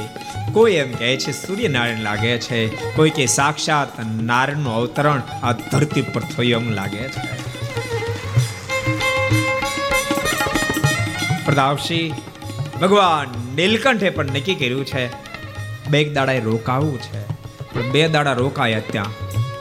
હજારોની સંખ્યામાં બેગધારીઓ પાપાચાર કરતા દેખાયા છે. ભગવાન નીલકંઠના મનમાં વિચાર થયો, ઓહો, આખી દુનિયાનો કદડો તો અહીં ભેળો થયો આ બે દાડે મેળ પડે એમ નહીં થતો જબરું ઓપરેશન છે. આ સર્જરી બે દાડા થાય ને આને મને ટાઈમ જોશે ને. ભગવાન નીલકંઠે જગન્નાથપુરીમાં ધામો નાખ્યો છે. અને સુરત મુનિ કે પ્રતાપસિંહ હજારો મુમુક્ષ ભગવાન નીલકંઠના દર્શન કરવા માટે આવે. ભગવાન નીલકંઠને પૂછ પૂછીને કામ કરે. જે કામ કરે એમાં સફળતા મળે. જેથી કરી વિધ વિધ પ્રકારની ભેટ સાંભળીએ. ભગવાન નીલકંઠને અર્પણ કરવા આવે. પ્રભુ એનો સ્વીકાર ન કરે. અને સ્વીકાર જ્યારે ન કરે, ત્યારે શિષ્ય ગણોને આશ્ચર્ય થાય, ગજબ છે બાકી. આપણા ગુરુજનો તો માગે ન આપો તો ગાળો ઠપકારે. અને આને આપીએ તો સ્વીકારતા નથી. બહુ સમુદાય ખેંચાય, ખૂબ સમુદાય ખેંચાયો. અને ખૂબ જ્યારે સમુદાય ખેંચાયો ત્યારે પેલા બધા જ ભેગધારીઓ દાજી ઉઠ્યા છે. આ વર્ણી આવ્યો ક્યાંથી? આજકાલનો આવેલો વર્ણી બધા જ બહુ ખેંચાઈ ગયા. તમામ ખેંચાઈ ગયા. કોઈ પણ ભોગે આ નીલકંઠનો કાંટો કાઢવો જોઈએ. અને સુરત મુનિ કે પ્રતાપસિંહ, એક દાડો બધા જ ભેગધારીઓ ભેળા મળી નક્કી કરી ભગવાન નીલકંઠની પાસે આવ્યા છે. ધ્યાનમાં બેઠેલા ભગવાન નીલકંઠને આખા ઊંચક્યા. ઊંચકીને આશ્રમમાં લઈ ગયા છે. ભગવાન નીલકંઠ મનમાં વિચાર કરે, મને પણ સંકલ્પ થતો તો આઠ મહિના થઈ ગયા. હવે ક્યાં સુધી આ જગન્નાથપુરી રહીશ ઓગણ ઓગણપચાસ વર્ષમાં તો આખી મનુષ્ય લીલા સંકેલવાની છે અને આનું કામ બધું એમને પેન્ડિંગ પડ્યું છે. અને આ બિચારા ઊંચકીને ચીડીને આટલા બધા વાલથી લઈ જતા હોય તો શું કામ આપણે ચાલતા જવું જોઈએ? ભગવાને આંખે જ ન ખોલી. ઊંચકીને પોતાના આશ્રમમાં લઈ ગયા છે. સુરત મુનિ કે પ્રતાપસિંહ વળતે દિવસે ભગવાન નીલકંઠને ભારે ભારે બધા કામ સિંધે અને પ્રભુ કામ કરે ને તેમ છતાં પહેલાં બે બે ફામ ગાળો બોલે. એક દાડો ભગવાન નીલકંઠે બધા બેગ દાડો બેઠા અને પાંચ જણી કહ્યું છે એ પરમાંશો તમે મને ગમે તેમ કરશો તો મને કોઈ ચિંતા નથી, પણ મારે તમને બે શબ્દો કહેવા છે. સાંભળો, તમે શા માટે સંસાર છોડ્યો છે? જે દાડ તમે સંસાર છોડ્યો તે દાડ તમારે કેવા સંકલ્પ હતા ધ્યાન કરશું, ભજન કરશું, મુમુક્ષને ભગવાન ઓળખાવશું આજ તમે શું ધંધો કરો છો? આનું ફળ ક્યાં જન ભોગવશો? અને સુરત મુનિ કે પ્રતાપસિંહ ભગવાન નીલકંઠનો એ અદ્ભુત ઉપદેશ સાંભળતા, જન્મસિદ્ધ જે અસુરતા એમાં તો કોઈ ફેરફાર ન થયો, પણ સંગે કરીને આસુરી ભાવને પામ્યા હતા, એને હા પડી ગઈ. માનો યા ન માનો પણ નીલકંઠની વાત સાચી છે. જે દાડે ઘર બહાર છોડ્યા, તે દાડે તો મનમાં સંકલ્પ હતો, અખંડ ભજન કરશું, ધ્યાન કરશું મુમુક્ષ ભગવાન ઓળખાવશું. માત પિતા રડતા મૂકીને હાલી નીકળ્યા હતા. પ્રતાપસિંહ બે ભાગ થયા દૈવી આસુરીના. ભગવાન નીલકંઠના મનમાં વિચાર થયો આ બેકગ્રાઉન્ડ કમ્પ્લીટ થઈ ગયું છે. હવે જલ્દી કામ પતાવી દેવું જોઈએ. અને અસુરના મહંતને પ્રભુએ પ્રેરણા કરી. અને ભગવાન નીલકંઠને બોલાવીને કીધું છે એ વર્ણિરા, આ ભાજી તોડતા હો ભગવાન નીલકંઠ બોલ્યા, નથી તોડવાનું. આને જાનમાનો નથી જવાનું. કેમ નથી જવાનું? એમાં જીવ હોય. જીવનો હવાદણો થતો તોડીને જાનમાનો ભગવાન નીલકંઠ કે, નથી તોડવાનું. અને એ જ વખતે દૈવી લોકોએ ભગવાન નીલકંઠનો પક્ષ લીધો. એ શાંતિથી ભજન કરત, કરવા દો ને શું કામ એને હેરાન કરો છો? અને ભગવાન નીલકંઠનો પક્ષ દૈવી લોકો લીધો, ત્યારે પહેલા આશ્રી લોકોના મોઢામાં શબ્દ નીકળ્યા. તમે નીલકંઠનો પક્ષ લઈને બોલો છો, તો નીલકંઠ કે, તમારો બાપનો દીકરો થાય પેલા દૈવી લોકો કે મોઢું અંબાળીને બોલજો, બાપનો દીકરો બાપનો દીકરો કાંઈ નહીં. બાપનો દીકરો કાંઈ નહીં એટલે શું કરી લેવાના? શું કરી લેલા બોથાલા બે ચાર ખાશો. તો બોથાલા બે ચાર ખાય, તમને હાથ અમારા હાથ નથી? અન સુરત મુનિ કે પ્રતાપજી ધીમે ધીમે કરતા લાગી. પ્રથમ બોલા ચાલી, પછી ગાળામ ગાળે લઠ્ઠામ લઠ્ઠા થઈ યુદ્ધ શરૂ. ભગવાન નીલકંઠ એક બાજુ ધ્યાનમાં બેસી ગયા.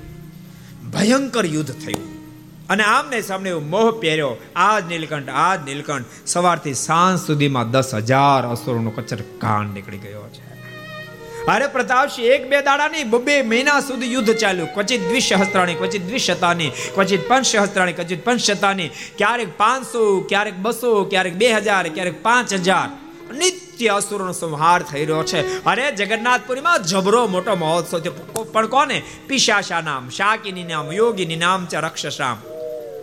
ભૈરવનામ અસ્ત્ર પલ ભોજીનામ શાકિની, ડાકીની, યોગીની, માંસ ભક્ષી પ્રાણીઓનો જબરો મોટો ઉત્સવ થયો છે. કારણ કે જેટલું જોઈએ એટલું માંસ મળે. જ્યાં દ્રષ્ટિ નાખે, ત્યાં કોઈના કાંત કપાયેલા દેખાય, કોઈના માથા કપાયેલા દેખાય. જેટલું ખાવ એટલું માંસ ખાવા મળે. બબે મહિના સુધી સતત યુદ્ધ થયું છે. બે માસને અંતે તમામ અસુરનો કચર ગાણ નીકળ્યો. ભગવાન નીલકંઠે નક્કી કર્યું, આશ, મારા અવતારનો ઘણો ખરો ભાર અહીંયા ઉતારી નાખ્યો. જગન્નાથપુરી કેટલા ગયા? હું ચાત કરો તો કેટલા ગયા છો? એમાં કર્યો અશોકભાઈ, લ્યો હાથ ઊંચો. ઈ મેં કેટલી તાણ કરી તૈયાર આવ્યા એમને કઈ આવ્યા નતા પૂછો ને. નતો ફોન કર્યો. તારે. ફરી વાર જાવ છો પાછો? કેટલા કેટલા જણા આવ્યા ઊંચાત કરો તો? જો ભક્તો, જગન્નાથપુરી ચાર ધામમાં ધામ છે. બહુ જેનો મહિમા છે. દ્વારકાધીશના અસ્થિ જગન્નાથ ભગવાનની મૂર્તિમાં ભક્તો રાખવામાં આવ્યા છે. એકવાર જિંદગીમાં જગન્નાથ ભગવાનના દર્શન કરશો. સ્વયં ભગવાન સ્વામિનારાયણ દસ માસ સુધી જગન્નાથપુરીમાં રોકાયા છે. અને આ સત્સંજનની ગાથા સુરત મુનિએ પ્રતાપસિંહ મહારાજાને સર્વપ્રથમ વાર જગન્નાથપુરીમાં સંભળાવી છે. જો કે ભક્તો અત્યાર સુધી તો જગન્નાથપુરીનો મહિમા ખૂબ અને ભક્તો દર્શન કરવા ખૂબ જાય, પણ ત્યાં ગયા પછી ખૂબ હાડમારી હતી. એક તો મોંઘું બહુ છે. સાદામાં સાદી તમે એસી રૂમ લો એટલે બે હજાર એક નાઇટના તો ભાડું હોય હોય હોય જ. અને ગુજરાતી ભોજન દુર્લભ છે, શાકાહારી દુર્લભ છે. એવી પોઝિશન જગન્નાથપુરીમાં છે. જેથી કરીને ભક્તો યાત્રિકો ગયા પછી ખૂબ હેરાન થાય. અમે આજથી આઠ નવ વર્ષ પહેલાં ત્રણસોમી સત્સંગજીવની ગાથા જગન્નાથપુરીમાં અમારે અમરશીભાઈ પંડિર ઇમ્પેક્શનમાં મગનભાઈ જેવડો ખર્ચ કર્યો, એવડો જ ખર્ચો કર્યો. પાંચેક કરોડ રૂપિયાના ખર્ચે જગન્નાથપુરીમાં ત્રણસોમી કથા કરાવી હતી. ત્યાં નવ દાડા રોકાઈને ત્યારે હાડ મારીને ખબર પડે કે અહીં તો જબરી હાડ મારી છે ભાઈ. અને ત્યારે બધાએ સંકલ્પ કર્યો કે આપણે અહીંયા ભવ્ય મંદિર નિર્માણ થાય. અને ભક્તો ઠાકોરજીની કૃપાથી બહુ ભવ્ય અઢાર એકર જમીન કોનાર્ક હાઈવે ઉપર પ્રાપ્ત થઈ. કોનાર્ક હાઈવે અને બાયપાસ બેનો કોર્નર અઢાર એકર જમીન. અને ભક્તો બહુ સરસ લોકેશન ઉપર અને હવે તો અમારે જો અત્યારે જગન્નાથપુરીના મહંતી બેઠા છે. અહીં કોઠારી અત્યારે જગન્નાથપુરીના બેઠા છે. મને ફોન આવ્યો, હમણાં ગુરુ પૂનમના બધા આવવાના હતા મને કે, ગુરુ આવી છે મેં ગુરુ પૂનમ કરવા માટે સરદાર. તો ઈચ્છા છે, એક તરત સુરત કથા છે, તો થોડા દાડા સુરત કથામાં રોકવાની ઈચ્છા છે સાથે પધરાણમાં ફોરસ. મેં આવો મોજ છે પધરાણમાં દાદા, ચડજો ને, ઉતરજો, ચડજો ને, ઉતરજો. અમારે કરતા વધારે ચડવાના. શું કામ ખબર છે? લીપ હોય નાની, અને જે ત્રીજે માળે હે મોટા એપાર્ટમેન્ટોમાં તો ડબલ ત્રિપલ એમાં વાંધો નહીં, પણ નાના પાંચ માળ ને તો ત્રીજે માળે પધરાવણી છે એક જ લીપ છે અને એમાં ચાર જણા હામ છે. એટલે અમે ચાર તો બેસી જઈ. આપણે તો મૂકી જ નહીં, અને મૂકીએ તે લોકો માને નહીં આપણે બે હારે એટલે મેં કીધું, એક કામ કરો, જગન્નાથપુરીથી આવેલા મહંત કોઠારી એ બધાને શોર્ટ કાયમ માટે લાભ છે તેનો લાભ લેવા દો દાદરનો. એ ભલે દાદરા ચડે ઉતરે.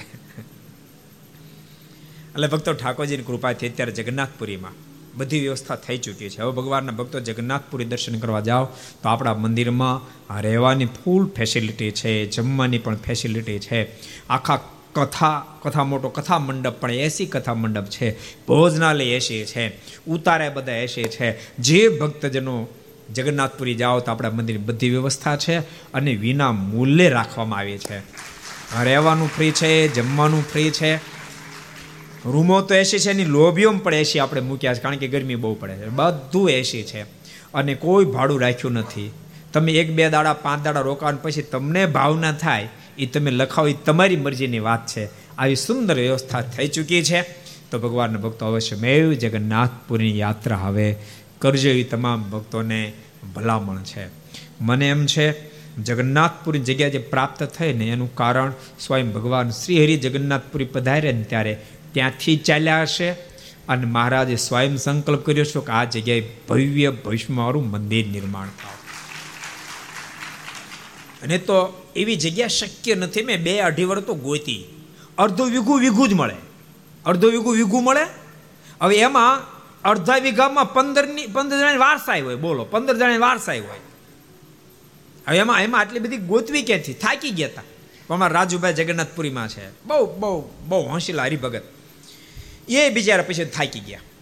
પણ એક દિવસ ઓચિંતા મને. દિવાળીના આડા ચાર દિવસ બાકી હતા. દશમ પાંચ દિવસ, દશમ દી મને ફોન આવ્યો. મને છ મહિનેથી ફોન કરતા બંધ થયા. એમ બંધ થઈ ગયા, મારીની મરજી. પણ મેં ફોન ઉંચક્યો તો ડાયલ ટોનમાં રાજુભાઈ નામ. મને સંકલ્પ થયો, જગ્યા મળી લાગે. એણે ફોન કરતા સાથે મને કે ગુરુ, તમે આવો. અદ્ભુત જગ્યા મળે છે. પણ મેં કીધું, મારે શિબિર શરૂ થાય પરમ દિવસે મને કે, ભલે શિબિર શરૂ થાય, પણ તમે આવો જ. પણ મેં કેમ કે ગમે એમ આવો, પણ આવો. અને મેં પ્લેનમાં પછી ગયા. પણ મેં ગયા જગ્યા ભક્તો, અઢાર એકર જમીન અને અતિ લોકેશનવાળી જગ્યા. અને પાછું કોઈ લફરું નહીં, કાંઈ નહીં લેના નહીં દે એવી અદ્ભુત, એક જ માલિકની જગ્યા. એને હોટલ બનાવવા માટે લીધી હતી, બહુ પોતે મોટો માલિક શ્રીનિવાસ કરીને. બહુ મોટો માલિક, પણ એને, એની માણસો ચાલતી હતી. એ માઇન્સ ઉપર સ્ટે આવ્યો.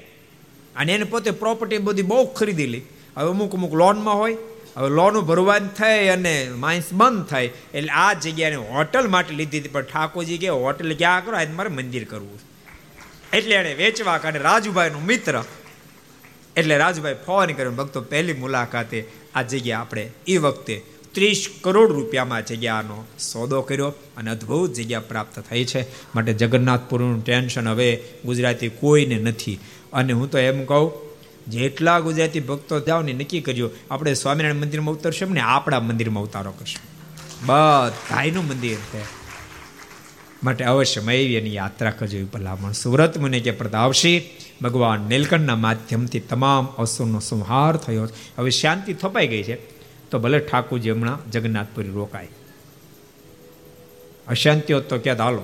માટે હવે ઠાકોરજી આજ રાત્રિ જગન્નાથપુર રોકાશે. આવતીકાલે ભક્તો અતિ ધામધૂમીથી પટ્ટાભિષેક મહોત્સવ અતિ ધામધૂમીથી ઉજવાશે. માટે ઘેરે જેટલા ઘર સભા મળે બધાને કહું છું, આવતીકાલે પટ્ટાભિષેક મહોત્સવનો લાભ લેવા માટે બધા મોટાવરા છા ગજેરા સ્કૂલની બાજુમાં, પાર હાઉસની બાજુમાં કથા સ્થળે આવજો જેટલા સુરતવાસી ઘરસભા સાંભળો છો, બધા આવજો એવી આજ્ઞા કરું છું.